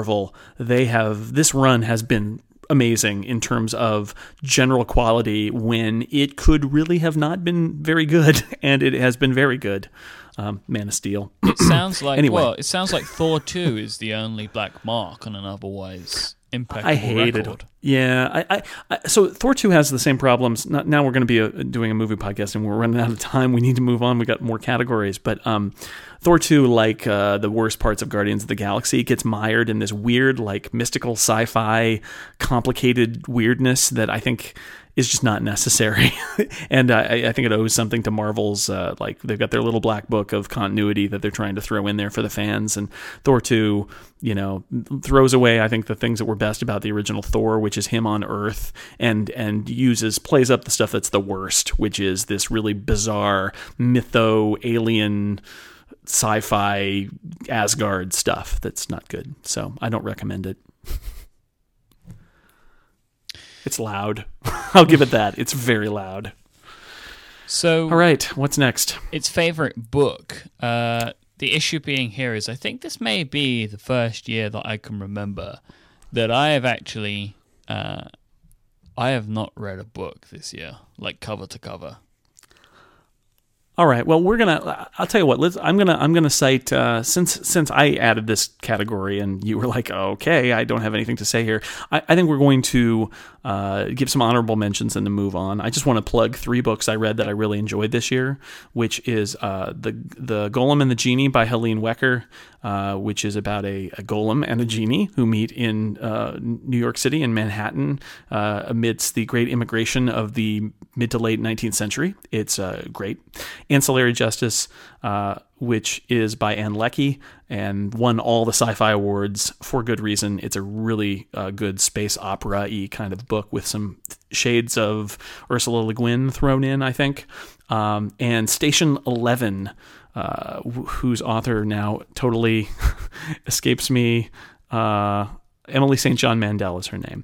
Really, really good post-apocalyptic story that is not super zombie full. There are no zombies in it, but it's not like one of those really gross, nasty, dirty apocalypses, nor is it a clean, shiny, friendly apocalypse. It's kind of in between, and it's a little like Lost in that a bunch of the stories kind of intersect, except it has a really great ending, and I liked it a lot. So those are my 3 book recommendations for this year, and we can move on, and we'll just tip a hat to them. Thank you, books. What a great name Emily St. John Mandel is. I can see why you couldn't remember it, though. It doesn't necessarily roll off the tongue.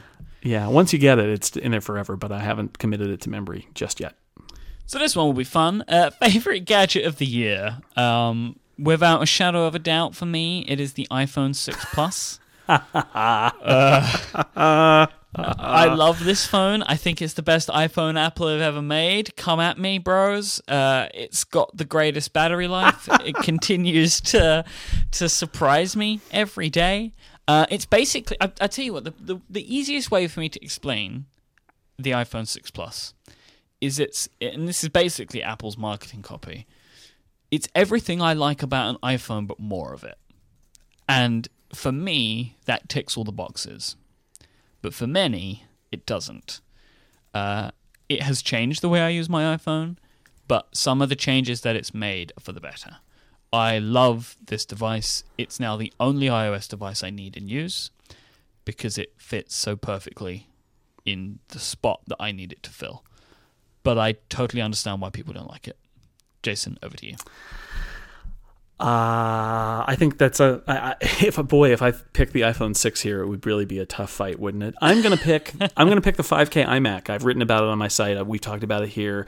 I did not come into this year thinking I would buy an iMac. At no point did I consider that as one of my office setup strategies was buying an iMac, and I bought a 5K iMac. And why did I do it? Not just because of the screen, although the screen is beautiful, but also because of the power of it. The fact that this is a it scores better than the low-end Mac Pro at some tests. It is kind of Mac Pro-ish power in an iMac with a Retina display, and the only way you're going to get desktop Retina from Apple this year, or next year probably, maybe.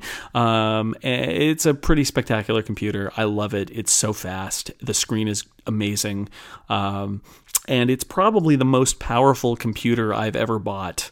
When you think about it, like even relative to the time, because I don't know if I've ever spent this much money on a computer before, and to get something this feels like this top of the line also is a rarity for me. I usually am sort of in the mid-range, but I kind of couldn't resist, and it is a fantastic piece of work. It's also nice to see Apple making a Mac that is so awesome, and that it isn't all just sort of like recycling all the old Mac stuff. There's still some real life in the Mac yet, so... That's my choice. I liked it so much when I reviewed it that I bought one. How about that? I think I'll give you this one, mainly because I have nothing against the iMac, and I know that you have. I cannot, the 6 Plus. Yeah, but I don't neither like nor dislike the iMac. I've seen it and I think it's fantastic, and it's a computer that I would very much like to own. I just don't need one. Right. I don't dislike the 6 Plus. I chose the 6 as the phone that I wanted to get, and I prefer the 6, and I think the 6 Plus has a narrower audience, and you're in it, and that's great. I think I think it's not a replacement for an iPad, but I think it is it's really cool to see Apple doing the 6 Plus and going over that ground that sort of like previous regimes at Apple said, no, we're never going to do a phone like that. And they did a phone like that, and it's good. And I think that's great. But I will accept graciously your passing on the 5K iMac. So thank you.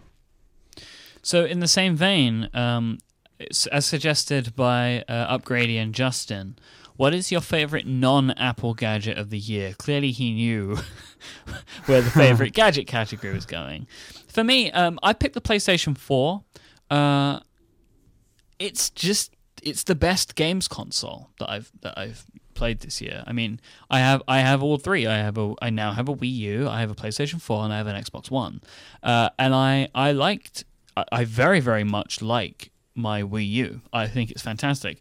Like, it has some things about it which are brilliant, you know, the fact that you can kind of play it from any room, you know, you don't have to have the TV on, that kind of thing. But if you're looking at like you want a games console, a next generation games console, the PlayStation wins, because it knows what it wants to be, and it's that. The Xbox One also wants to be everything else in your living room. Yes, and a lot of the experience of using the Xbox One suffers from that. And Microsoft made some very stupid choices that they had to go back on over and over and over again. And I think that there are many things about the PlayStation which it's, you know, and Sony are very focused on making a console and an experience what they call for the players.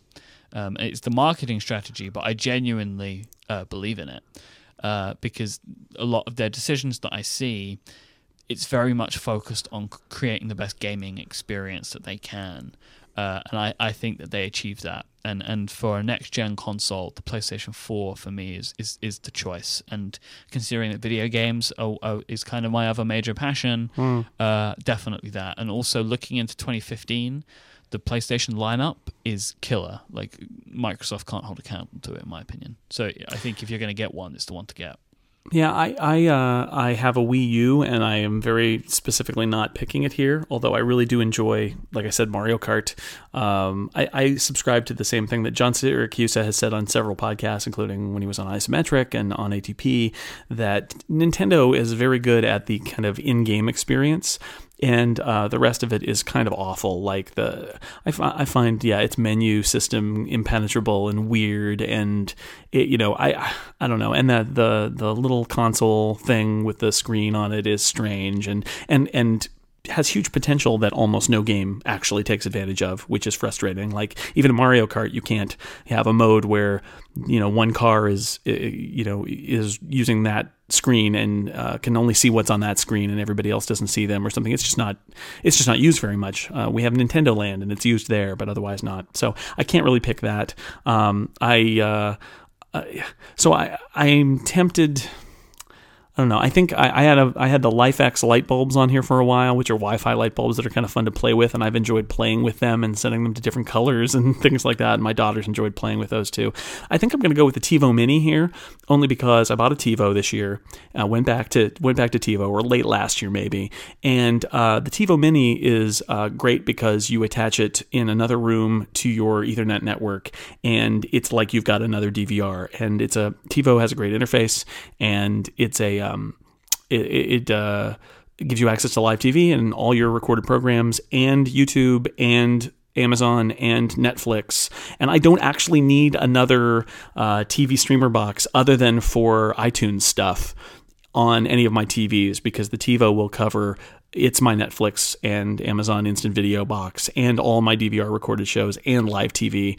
And a couple months ago, they changed the price to $150 for the TiVo Mini, and there's no service charge, because TiVo previously it was $100 and you had to pay $6 a month. And I immediately bought one because I thought that was a pretty good deal. To charge $6 a month for it. Well, when TiVo it's effectively just like a relay box. I think really what TiVo is doing is TiVo has some problems with its business model where they have these monthly fees, and essentially what they're doing is saying you should buy lifetime service, but we should embed lifetime service in the cost of the box, but that will raise the price. We can't make a business on that, so we'll do a monthly fee and then give you the option of paying for a lifetime. And I hope that their experiment with the TiVo Mini will lead them to embedding lifetime service in the hardware they sell, and just saying, look, this is the cost, and then we're not going to charge you for anything more.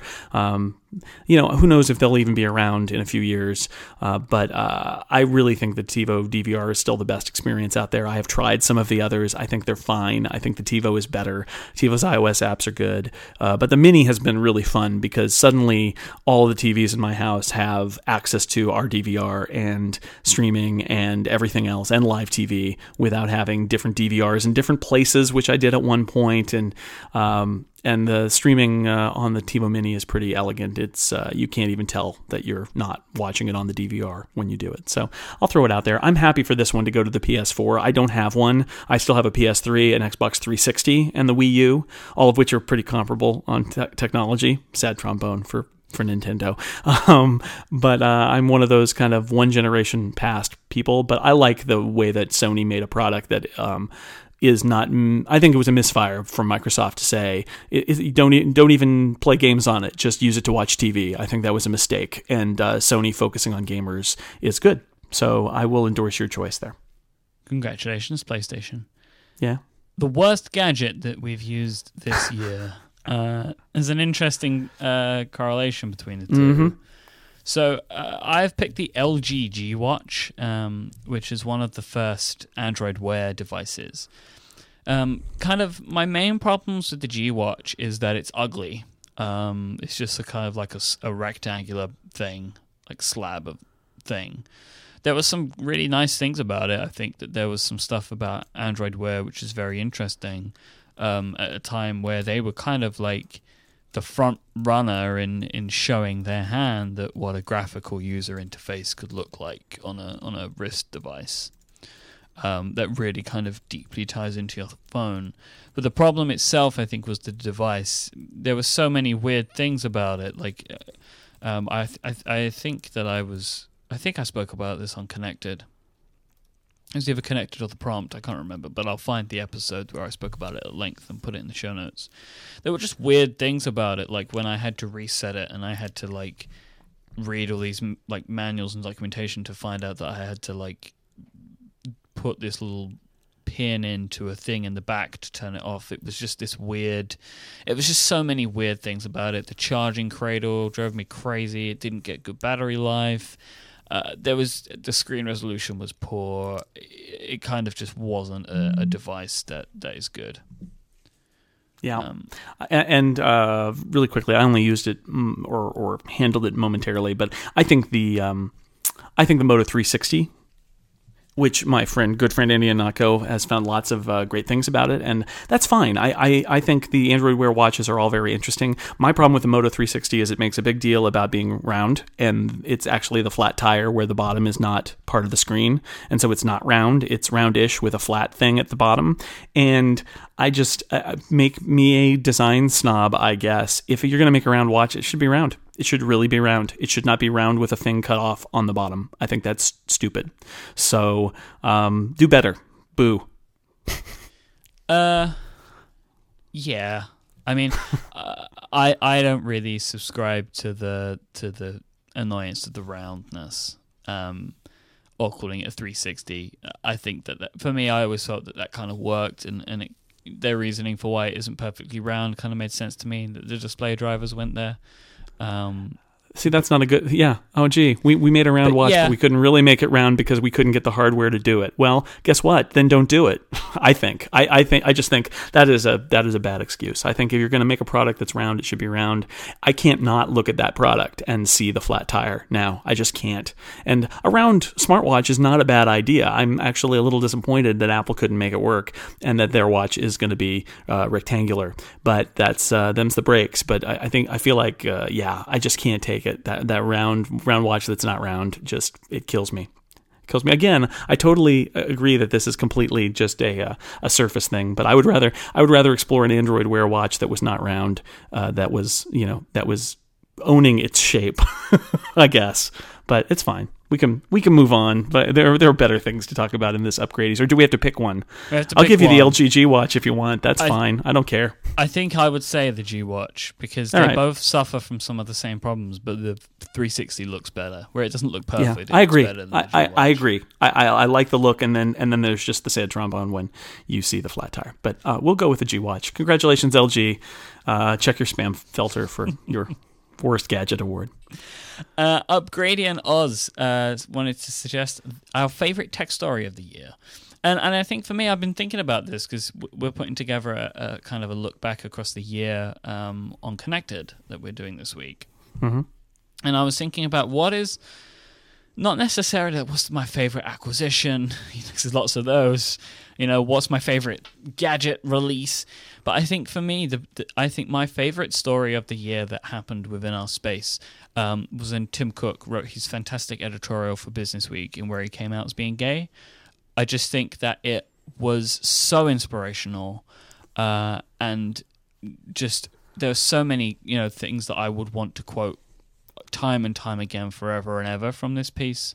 That I just think of, just so fantastic, and he had, and I genuinely, and you shouldn't have to feel this way, but I have such respect for him for his courage, in doing this, and for his screw you attitude for the world that. Where there are so many people in the world, there are so many people, unfortunately, in America that would have a problem with this, and would then, there may be people that don't ever want to buy Apple products again now because of this, but. He decided he wanted to do it, and I'm sure he had to really convince the board, but he decided, and I genuinely believe a lot of this came from him. He decided that he wanted to do this because he thought it was important for the world, And I think that it is, and I think this the kind of what this has, the effect that this will have on young people, I think is so powerful. And I think that it actually, this is more than anything Tim Cook will ever do. This is him leaving the world in a better place than when he came to it. So that's why it's my favorite story of the year. Yeah, it's that's a really great choice. And yeah, this is, I mean, there's more here that we could go on forever about this. I feel like there was a lot of conversation, especially when I think Gawker or Valleywag did a story about Tim Cook being gay a couple years ago, and there was a reaction of like, why are you pulling this guy out of the closet? If he wants to be in the closet, let it be his business. And although I understand that and subscribe to that at the time, I think the complexity of this issue is this showed what the value is of letting somebody choose their time and place, because he was able to eloquently describe his situation, and he did that by choosing to talk about it when he wanted to talk about it. I do think that there is something to the argument that, you know, at the same time it is I don't know, it's almost like an idealistic argument. It shouldn't be a big deal, but it's a big deal. You know, and it shouldn't be a big deal. And with each one of these kinds of stories, it becomes less of a big deal. And so the good thing is that Tim Cook is out, and it matters less than it did even a couple years ago, but it still matters, and it's chipping away and changing the way our society views these issues. And I think that's great. And it was a beautiful moment. So although there's a whole conversation to be had about this, I think one of the things that I've learned in the last few years is, this is a complicated question of privacy and defending your own personal privacy versus staying in the closet. And it's a really painful, complicated issue. And it's really also not an issue that I deal with personally. And so it's very hard to talk about it from the outside. But I think what's great about this story is that it by choosing his time and his method in Business Week, Tim Cook got to say it in the way that he wanted to say it, and I think it had a powerful effect, and that is what's great about this story. So I'm happy to acclaim this. I was taking a different tack when I saw Tech's story, and your story wasn't in here. I was thinking of like an individual story that I liked this year. So I will mention that, and then I will acclaim your choice as the winner here. One of my favorite individual Tech stories this year was by Matt Honan at Wired. He's now at BuzzFeed, but he was at Wired when he wrote this, called "I Liked Everything I Saw on Facebook for 2 Days. Here's What It Did to Me," which is a wonderful, ridiculous experiment about how Facebook adjusts what you see based on you liking things. And it was funny and informative and sort of very much what Matt Honan does the best. And I enjoyed that story a lot as a single sort of bit of Tech journalism for the year. But, you know, Tim Cook's story, not quite journalism, but I think it's fair to say that that was the link of the year. So good job, Myke. Thank you. I haven't read that Matt Honan piece, but I will now. It's funny, and I actually am a Facebook friend of Matt Honan, and so I watched as this happened, horrified by what was happening to Matt liking everything he saw, because literally it reinforces the like, oh, you liked that, now we're going to show you this. Yes, I like that too. Well, now we're going to show you this. Yes, I like that too. And woo, it's horrifying. So have you ever heard of or read the book Yes Man? It was turned into a movie that Jim Carrey starred in. Oh yeah. Reminds me of that. Basically, a British writer, comedian, radio presenter and producer called Danny Wallace, basically for an entire year said yes to everything. It's one of my favorite books. I love it. And it was turned into it's a very similar kind of idea. Yeah, that's what it made me think of. All right, we're getting into my favorite part of the show now, Myke. Okay, so we are now into the favorite Tech screw-up. At the year.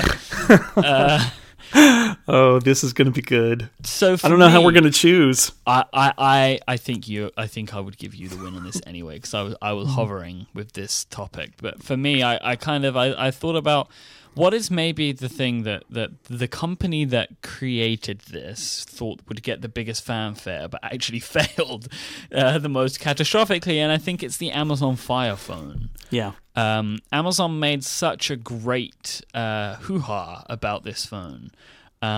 and they had all their teaser videos, and they had like a Jobs-esque presentation, and the presentation was quite good, and there were things that came out of it that looked very interesting. But then also any Jeff Bezos presentation is good because there are charts with no numbers on them, just lines going up. The Bezos charts, which are beautiful, just random things. Axes. Yes, you know, it could actually be, you know, it could, the chart could be demonstrating how much money they lose, and it's like it's just like an increasing number. Look how this chart goes up. The chart goes up. It's really good. Well, how many Kindles are returned every year? Yeah. The Amazon Fire Phone, I think, as we speak today, like they were selling it for like $1, I think, with contract. But this is the brand new, top of the line, amazing, blow your mind Amazon Fire Phone, and they're just trying to unload them now. Yeah, and just like across the board, it has been terribly reviewed, and I think Amazon have even said that it kind of like.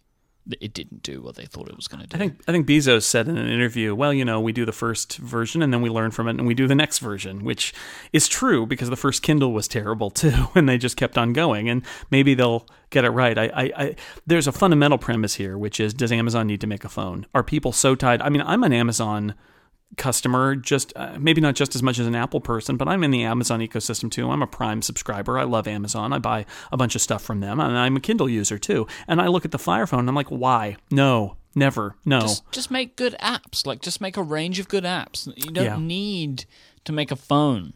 Like, you barely need to make a tablet. So you definitely don't need to make a phone. It's stupid. It's silly. Amazon, just stop it. Stop that. Jason, what do you have?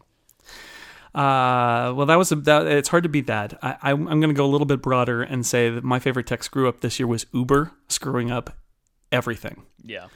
There is no end to the number of things Uber screwed up this year, but a few highlights. And this is a joke, at an off the record dinner, which should not exist, and in fact a journalist was there and was not put off the record and therefore reported it. An Uber executive talked about how they were going to investigate the private lives of journalists who had been critical of them in order to counteract their negative coverage, which is pretty awful and scary. We also discovered several instances where Uber employees or even prospective employees in the Uber offices were able to access personal travel records for celebrities and other people and find out where they were going to and from at what various times. So that's kind of awful. So many bad things about Uber. I think my favorite Uber story, though, is also the fact that they've gotten so criticized for surge pricing, which on one level makes sense economically, but on another level comes across to people as just sort of horrendous gouging, the highlight of which was during the hostage siege in Sydney, Australia. Uber tweeted specifically that they were helping everybody out by sending more cars to downtown Sydney so that people could flee, and surge pricing was in effect. So, hey everybody, we just tripled the price of all of your rides to get out of town where there's a hostage situation going on, but there will be lots of cars there for you to pay us. Not that all the things they did were bad this year, but the way they did them and the way their reputation has grown, just a spectacular failure by them. And time will tell whether it affects them.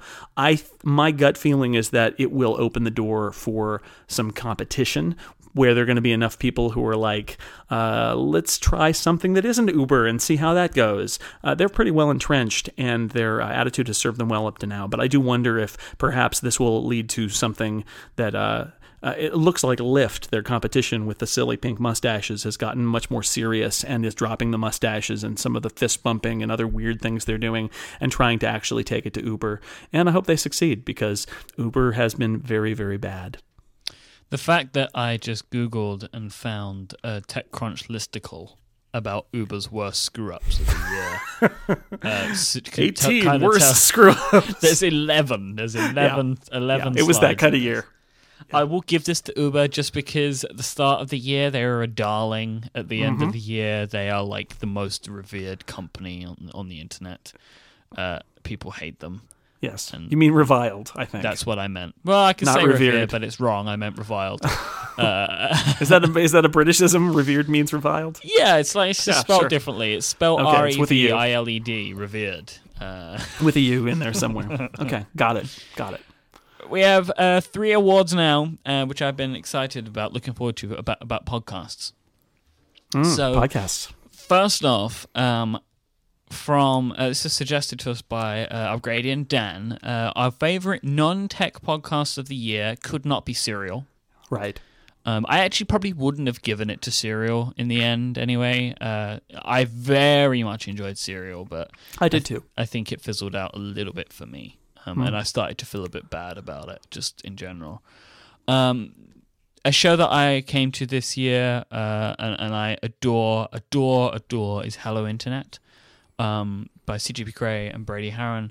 So much so that I have kind of listened to every episode. I came in about halfway through at the point where I started listening, and I kind of went back and listened to every episode that I'd missed, and I've actually then gone back and listened halfway through again. All in the same year. It's just pure entertainment for me. I love it so much. It's, I think, the closest thing to Hypercritical since Hypercritical. And that was how the show was actually described to me by a friend of the show, _David Smith. He said, like, CGP Grey is maybe the closest to John Syracuse in his meticulousness and the comedy that ensues because of it. I really just suggest that people go to hellointernet.fm and kind of just look through the descriptions of the episodes, find the one that you think might appeal to you most and listen to it, because the show it doesn't really follow news that much. Any news that it does follow, the discussions that come from it are not tied to the news. And it's a really interesting look into a different world. Gray and Brady are both YouTube stars. So they talk about a lot of the things that happen in the YouTube world, which we don't really hear about in our little tech bubble. I absolutely adore this podcast, and I think everybody should listen to it. And it's just an absolute favorite, and it's actually just my favorite podcast, period. And it's my favorite non-tech podcast. So they talk about the YouTube world, but it's not a tech podcast. Well, no, it's not. I mean, they talk about the things that happen in their lives. That's what it's about. But it's a lot of it is framed around the fact that they do things for YouTube. So they talk about creating their videos, but they don't talk about the technical stuff about them. Like, a lot of it is just like what happens in their lives, and sometimes they talk about iPhones, but then sometimes they talk about plane crashes, and sometimes it's like. It is like the epitome of two dudes talking, because they just talk about anything. Like, there's a great episode where they talk about the flags of the United States of America, which was, I think, the first episode that I listened to, and it's hilarious and really, really excellent. So I would maybe suggest that one. I'm going to find it and put it in the show notes. But yeah, that was, I think, my first episode, and I loved it. I loved it a lot. I've got one on my Overcast. I just haven't listened yet, so I will listen. You should. So my choice is not going to come as a surprise. I've said repeatedly that this is my favorite podcast, period. Favorite podcast is The Flophouse, which is a comedy podcast about 3 fellows who watch a bad movie before they record the episode, and then immediately they then turn on the microphones and talk about what they've just seen. And the rule is that the movie should, with some rare exceptions, it should be a movie that's recently available on video and that was a flop, either critically or financially or both. Hence the name, The Flophouse. And the Flophouse people are very funny. The 2 of them are writers for The Daily Show. One of them is the head writer for The Daily Show. They are also getting into comic book writing. The head writer for The Daily Show, Elliot Kalin, he is also writing the new comic Spider-Man and the X-Men, which is pretty funny because if there's anybody who can nail Spider-Man's really annoying humor, it's Elliot Kalin, because he's that guy. He would be, if he was Spider-Man, he would be making those same stupid jokes that Spider-Man should make. Anyway, it's great. It's funny. It comes from recommended by John Syracuse. I think it went from John to me, and then from both of us to Merlin Mann, and everybody speaks the good word about The Flophouse. But it is legitimately my favorite podcast. I think before The Flophouse, my favorite podcast, was probably Hypercritical, but it's The Flophouse now. It's just hilarious, and you don't need to have seen the movie. In fact, I recommend you don't see the movies because they're really awful. And listening to funny people go on tangents and also to just demolish the terrible things about this movie that they just saw. There's nothing better. It's every other week. And on Saturdays, it gets posted, and it's a must-listen as soon as it comes out. I love it. So, The Flophouse. The Flophouse is one of those shows that I have tried to get into a bunch of times, but just haven't yet.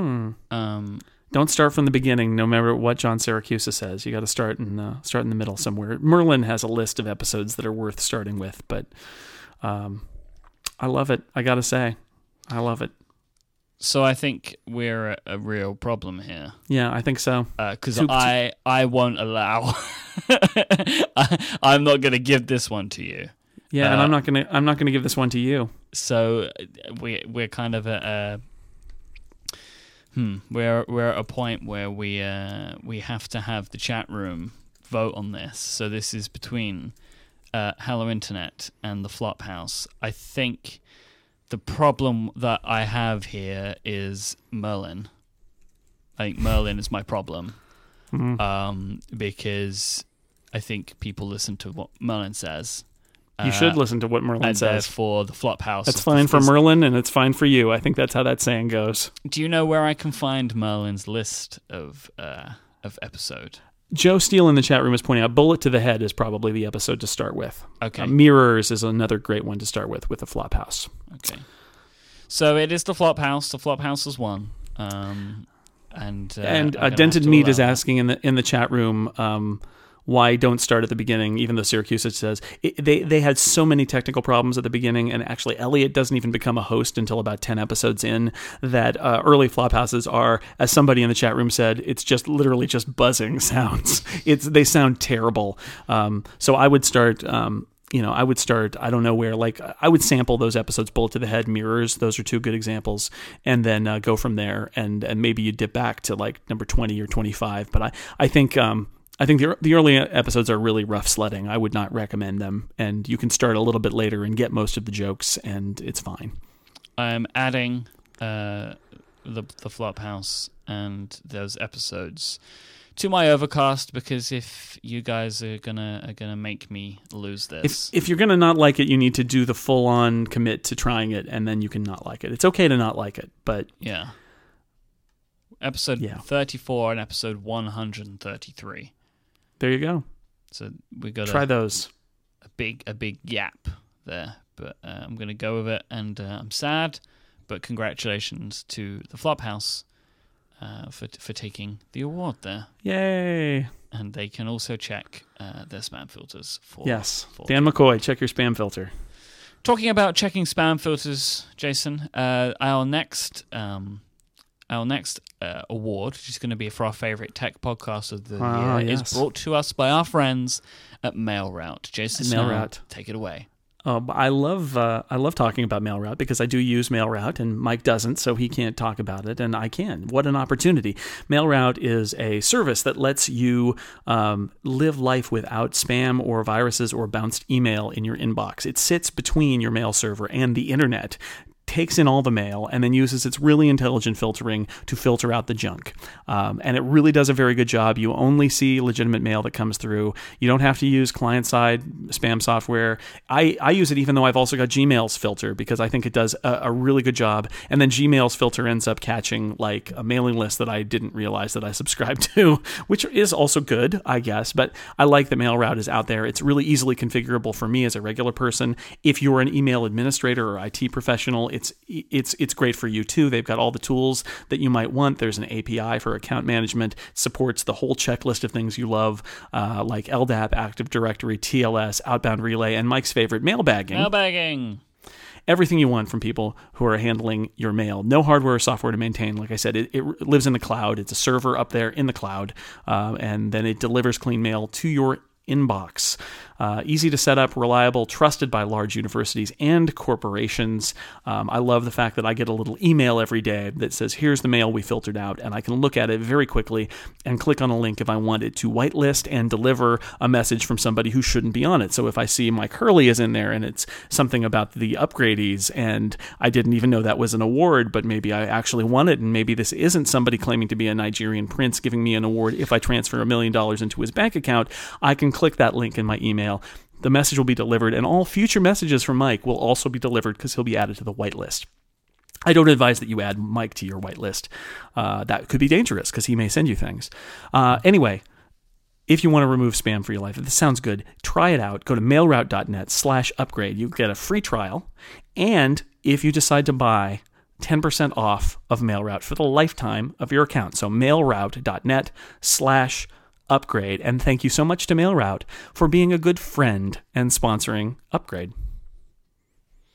So we are now onto our favorite tech podcast of the year. This was suggested to us by Gary.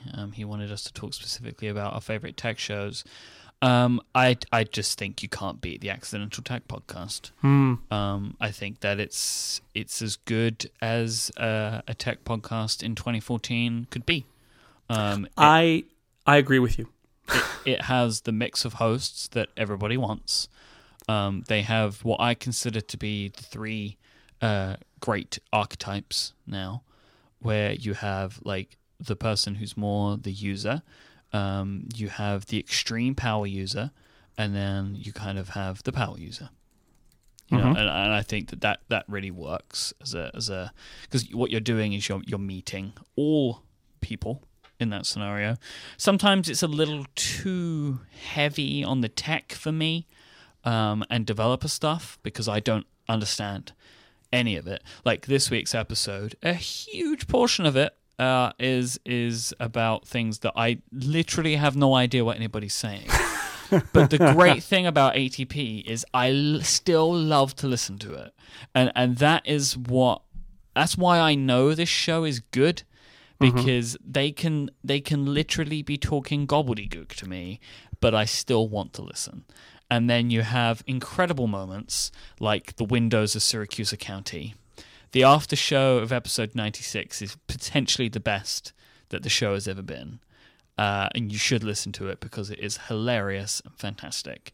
And ATP, they are approaching 100 episodes, and it's as good as it's ever been, if not better. I think that they put a great amount of work, care into the show, and it shines every week, and it's an absolute joy. I agree with you. I decided that I'm going to nominate somebody and then switch my vote to you, because that's what's going to happen, because I think ATP is the best. But I want to throw, and we can't nominate anything that we are ourselves podcasting about. So I am going to nominate Analog, featuring Myke Hurley and Casey Liss of Accidental Tech Podcast. Who would have thought that Casey would be considered the greatest tech podcaster by default now? Well, so follow me here. Who the hell is Casey? It is a tech podcast that's also not a tech podcast, and what I like is the premise, which is that you're talking about feelings and being a human being, dealing with things that come up and emerge from technology issues in various ways. And I love that as a premise, and I think you guys handled those issues incredibly well, and there have been many good episodes. I encourage people to look back on and check out some of the episodes in the catalog for Analog, because it's not just a session of therapy. Podcasting is therapy, although it can be that, but it's more than that. And I think we as tech podcasters give short shrift sometimes to the human element, the emotional element of how this thing impacts our broader lives, how these different aspects do. And I think Analog helps give you a little window into that. I also put out a shout out to The Rebound, which is a new podcast featuring Lex Friedman and Dan Moren and John Moltz, which is short and fun and funny. And not on any podcasting networks. You have to go find it, but it's good, and you should listen to it because those guys are really funny. Whilst we're doing this, I will also make a shout for Clockwise as well, because it's so different, more than anything else, more than the content or how great you guys are, because it's unlike any other tech show that you listen to because of its restrictions, and that makes it quite interesting.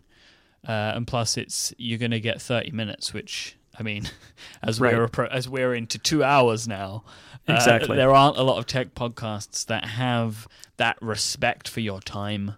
Right, we would only go over 30 minutes if it was an end of year episode that was completely off format. But otherwise, you'll find that every episode is 30 minutes long. That's a hint about this week's episode. Yep. Anyway, there is one quick thing I want to say about Upgrade. Not about Upgrade. Yes, tell me more. Oh, Upgrade. We forgot about that. About Podcast of the Year. The winner. About analog. We spoke about on this week's episode, episode 20, and it's the after show right at the end. And then me and Casey have this conversation sometimes that do we worry that we're too honest on the show? Because one of the main things that I'm concerned about, and I know that Casey is as well, that people come away from that show thinking that we're not very nice people. That's a concern that I have. And it's because of the honesty that we have. And some people I know have stopped listening to the show because they think that we're too self-involved. But like that's kind of what the show is about. We are being honest about ourselves. And it kind of has to be that way. And one of the things I say is, we talk about the things that many people who have a platform of any kind consider to be taboo. You don't talk about the things that we talk about. And that's why I love making the show and why I actually think that it's a very important show. And some of the episodes that I do of that show are some of the best stuff that I do, I think, because I kind of just lay it all bare. But the episode with Stephen Hackett where he was talking about dealing with his son's cancer. Yeah. Just amazing, right? I mean, it was a great episode. And in Casey talking about, you know, the fears that he has for his child. And, you know, I if every podcast were that, yes, it would be a problem because it would be like, oh my God, every podcast is therapy now. But having a podcast like that with room to talk about those issues, I'm really glad that podcast exists. And again, if it were every podcast, I would not say that, but it's not. It's an outlier, and I like it because it's an outlier. Are we going to decide an ATP as the winner? So congratulations to those. Marco, check your spam filter again. Yeah, wow, Marco is the runaway success here. Ah, that guy. Favorite podcast newcomer. This is an interesting category that I wanted to add. Jason, would you like to lead off with that? Sure. I checked the dates, and in fact, Isometric on 5x5 debuted this year, and so I'm going to nominate it as a favorite podcast newcomer. It is a gaming podcast, and I'm not really a gamer, but partially because of what's happened this year with Brianna Wu and being attacked by Gamergate, it's become more than just a gaming podcast. But the fact is, you know, a lot of these shows, it's true of anything. It's true of a movie or certainly like a sitcom, and a lot of podcasts that's true too. It's about the cast. It's about the people and how they interact with each other, and you get a certain combination of people together, and it's just magic. And Isometric is magical. It is, when it's on, it is so funny, and the characters, I almost said, the people who are kind of characters, right? The way they interact, and their inside jokes, and their dumb jokes, and their laughs, and all of that. It is delightful to listen to, even when I don't care so much about the subject matter. And then they have a guest on, like John Siracusa was on the other week, and he's a listener, and so he's kind of in with what they're talking about, plus he's a gamer, and that ends up being really amusing. And having had Brianna on a few Incomparable episodes, I also love she's an agent of chaos. She will like things that other people don't like. She's not afraid to make statements that are not what the consensus is, and that leads to a lot of hilarity too. So I think that's been a real gem of a podcast this year, and it really is owed more than anything else to the chemistry between the hosts. It is a really enjoyable show from start to finish. I love Isometric. It does a bunch of things that can be terrible in podcasts, but they do them so well. Like whenever they start the show, there's just so much noise. You know, like everyone's screaming and laughing, but that's kind of with those four, it works so well. You're just tuning into a party that a bunch of friends are having. And I get that sometimes as feedback from The Incomparable is like, I like listening because it sounds like it's a bunch of friends having a good time. And I think, well, we are. And so that's good. But then when I hear it on Isometric, I'm like, oh yeah, it's like a bunch of friends having a good time together. That totally, you know, that carries a lot of weight, even when I don't care about the games they're talking about or even understand what they're talking about. which happens frequently. Because it's one of those things with that type of style, you can either go really, really wrong or really, really right, and they nail it. And I love that it's so diverse, and they actually talk about a lot of the games that I like to play as opposed to just like what's the biggest AAA title available right now. And they just have great fun doing it. But I think for me, my favorite news show of this year, and one of the reasons I give it to the show is because it's very rare that a new podcast from people that have never been a podcaster before, from episode one, can create a show that is instantly interesting, fun, and engaging. And it's defocused. And I speak about this show constantly because it's one that I think people should listen to.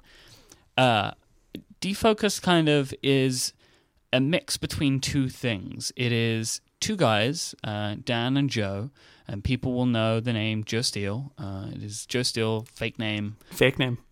He's one of the hosts. And basically this show is like the two of them kind of like having fun and kind of like goofing off and poking fun at each other, crossed with movie reviews. And some of the Christmas episodes, I think, have been my recent favorites. And one of the great things about Defocus, quite frequently I listen to this show and I've never seen the film that they're talking about, but I listen to it anyway because this is very much the same sort of thing as you were with Isometric, because they're so entertaining to listen to. Oh, yeah. And some of the stuff, I'm thinking of Cats Per Mango, which is episode 21. They talk about a bunch of trailers, including the Age of Ultron trailer. That episode, I think I was nearly crying by the end of it. And they're talking about podcast CPMs, and Joe comes up with the fact that CPM stands for cats per mango, which doesn't make any sense, but it's just doesn't make any less sense than what CPM actually stands for. So that's just fine. And they create really great show art. There's like a lot of fun art. And also these guys, they come from a different movie background, so like they both work in visual effects, and so it adds a really, really different look to like a different viewpoint on the movies. And a bunch of stuff they say I have no idea what they're talking about. They talk about like the something something on the something something, and that's kind of what it is. But it's the same thing with ATP for me. Even though I don't know what these guys are talking about, I really, really enjoy it. So I don't know where to go with this one, Jason, because I'm a big fan of both shows. But for me, I think Defocused is the biggest surprise, as well as being a great show, because it kind of came from nowhere for me. Defocused is really good. I got to meet Dan of Defocused Dan the other day. We had a little meetup in Phoenix, and he was there. The tweets.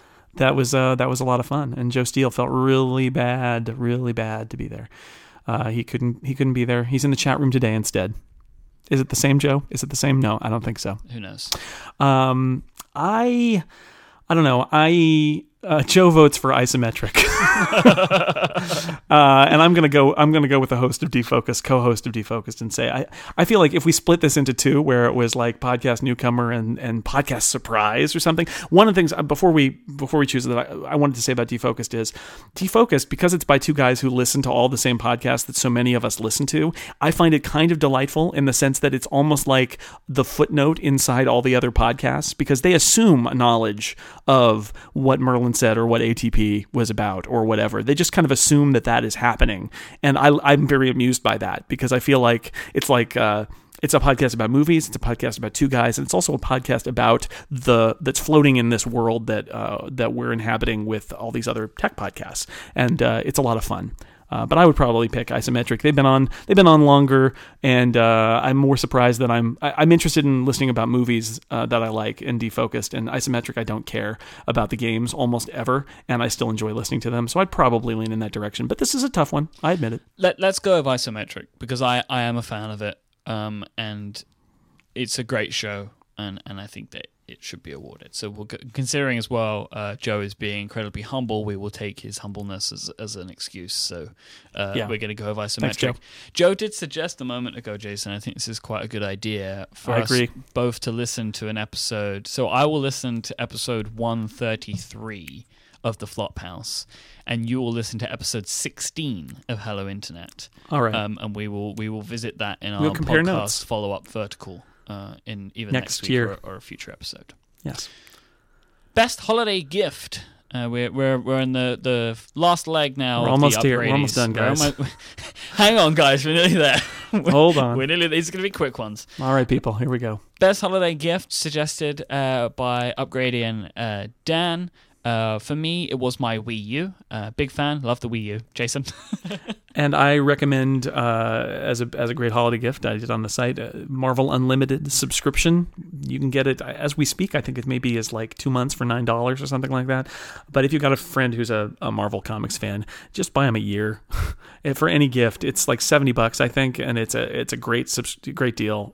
It's totally pays for itself. And if not, at least buy him a month or two. It's a great service for somebody who loves Marvel Comics or loved in their childhood and would like to relive that. So I think my document has misled you. I actually think this was the favorite holiday gift that you received. I can't speak to that because I got very little for the holidays. We bought a bed. Nice. We bought a bed because our old bed was needed to go, and we bought a bed. And as a result of buying that bed, we didn't really buy a whole lot else. I got a cheese cutter, so some manchego is going to get chopped on that baby. Oh yeah. Yeah. So is this a thing? Let's just say the Wii U is the winner. How about that? Hooray for Wii U. Upgrading Todd. Todd, what hardware has changed your life the most this year? For me, the Pebble, I think. But just because if I think like the Pebble is not the most life-changing product I've used this year, but it is of all the products that I've had, it's the one that's made the biggest impact on my... It's made the biggest change to my life. And basically what I'm trying to say is now when I get a notification, when I feel that vibration in my pocket, I instinctively look at my wrist. That is a big change in my life, whether I have the Pebble on or not. So like all of the other devices that I own have filled a place that was previously had by the device that it replaced. Right? So my iPhone 6 Plus is fantastic and it has so many more great things. But it's just the previous iPhone, But the change that from my previous watch to this one is way bigger, and this is so much more than a watch. It has made an actual, tangible change to me as a person in a habit that I now have that I didn't have before. So I would say the Pebble. Interesting. I put down the Retina iMac because that has, having a fast computer, and it's in my office that I now work in every day. I can't just say it's totally changed my life in the same way that where it's added an entirely new ecological niche like it has for you, Myke, but it's certainly a very different experience, and I love it a lot. The other answer I could give here is that my daughter having an iPhone for the first time has changed my life a lot this year, that I can find my friends with her and see where she's at. Are you back here yet?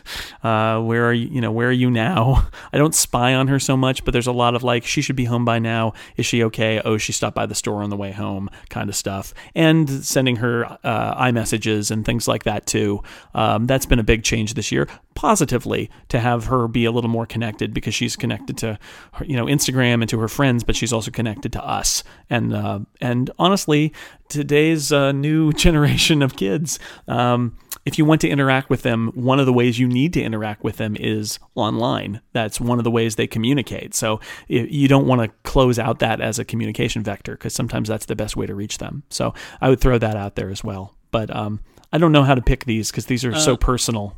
I like your story. I like young Snell receiving an iPhone. I like that. Because that is a huge change to two lives. That's true. Okay, my daughter's iPhone wins. Oh, by the way, my daughter dropped her iPhone when we were in Phoenix and shattered it, so she no longer has it. Huge change again. I think she's going to use money she received as presents for the holidays and go to the Apple Store and get one of those nice replacements, the non-warranty replacement fee that they do if you shatter your screen. So I think she's going to learn an important lesson about what it costs when you drop your iPhone. Ironically, she dropped it within about a foot of where I dropped my iPad mini last spring and shattered its screen. My mother's kitchen is a graveyard. The tile on that floor is a graveyard for iOS devices, and my wife and I vowed we will never put tile anywhere in our home. There must be so much crushed sapphire in that tile. Oh, she's my daughter is so sad about it. She was really, I mean, it was really sad. I think if it's ever going to teach you a lesson about taking care of your hardware, that'll do it. She was, yeah. I could see the lesson being taken as I watched through the tears, each tear, a little bit of the lesson. But I think it'll all be okay in the end, but it has meant a lot to her and it's been great for us. So great winner. Did you cry when you dropped your iPad? No, I was just really mad. I was really mad, but it came out differently for my daughter.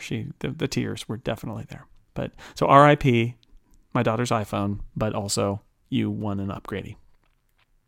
I'm sure that will take all of the pain away. Mm-hmm. So our final upgradey of 2014, yes, as suggested by listener Freddie, is for the best vertical of 2014. I have gone for brain balls. I don't know how anything could beat the brain ball vertical. Well, but Myke, I have gone for a Hoy telephone, and I will point out that the climax, if you will, of our Hoy telephone vertical was when a listener wrote in to point out that when he and his wife or partner, I forget, were involved in some private time in the boudoir, that was my French pronunciation, Chamblon, They accidentally triggered a Hoy telephone. And I think that was a really special moment, not just for them, but for us this year. But I think we should throw this out to the chat room. Chat room, vote now on whether you prefer brain ball or a Hoy telephone as the vertical of the year. You were making a terrible pun there, right? I just wanted to... The climax? Yeah. Oh, yeah. Okay, just checking. That was intentional. That's why I said, so to speak, or whatever I said. That was, yeah. Yeah, that was intentional. Oh, the brain ball votes are coming in. Wait, okay, so it's leveling out already. So what we have is the chat room. We're waiting on basically one vote to swing this. Okay. Jeff Steele votes for Ahoy Telephone. I think the Ahoy Telephone saga is an interesting one because it was born from such anger at me. Oh, yeah. Well, we were frustrated, and then we made everybody else frustrated, too. Wow, this is really tough. I think a Hoy telephone is just about won it. The scales have been tipped in the favor of the Hoy telephone, so congratulations to a Hoy telephone. To us, maybe? Yes, vertical of the year. Vertical of the year. To Siri. Congratulations, Siri. You win a Hoy telephone. You did it. Jason, we've done it. We've come to the end. It's your fault, Myke. Of the upgradees, I would like to award you with the best Jason on this podcast. So thank you. Congratulations to that. I've really enjoyed this. I hope other people have enjoyed it. If anybody's listened this far, they must have enjoyed it. I guess so. Myke, I would like to award the award for best Myke on this podcast. Unfortunately, it went to Marco Arment. I don't know how that happened. And then the Blue Yeti came in. Close second. Yes. There were no winners except for Marco on this show. So thank you so much to listening. Thank you, Upgradians. Thank you, Upgradians. You have now been named, whether you like it or not. Thank you to Lynda.com, Squarespace, and MailRoute for helping make the Upgradies possible. Thank you to Frank Towers for helping us out with the fantastic artwork for the Upgradies, the first annual Upgradies Awards. No, don't call it that. It's not annual until you do another one. Well, I'm going for it. It's the first annual. Oh, Myke. It's every year, and this will be the first one. Thank you, Jason, for indulging my love of award ceremonies. You're welcome. And thank you all for listening. The show notes are at relay.fm/upgrade/16. If you'd like to find us on Twitter, I am iMyke, I-M-Y-K-E, and Jason is at JSnell, J-S-N-E-L-L. Of course, Jason writes to fantastic6colors.com, which you should definitely be reading. Until next time, say goodbye, Mr. Jason Snell. Goodbye, everybody. Happy New Year. Oh, Happy New Year.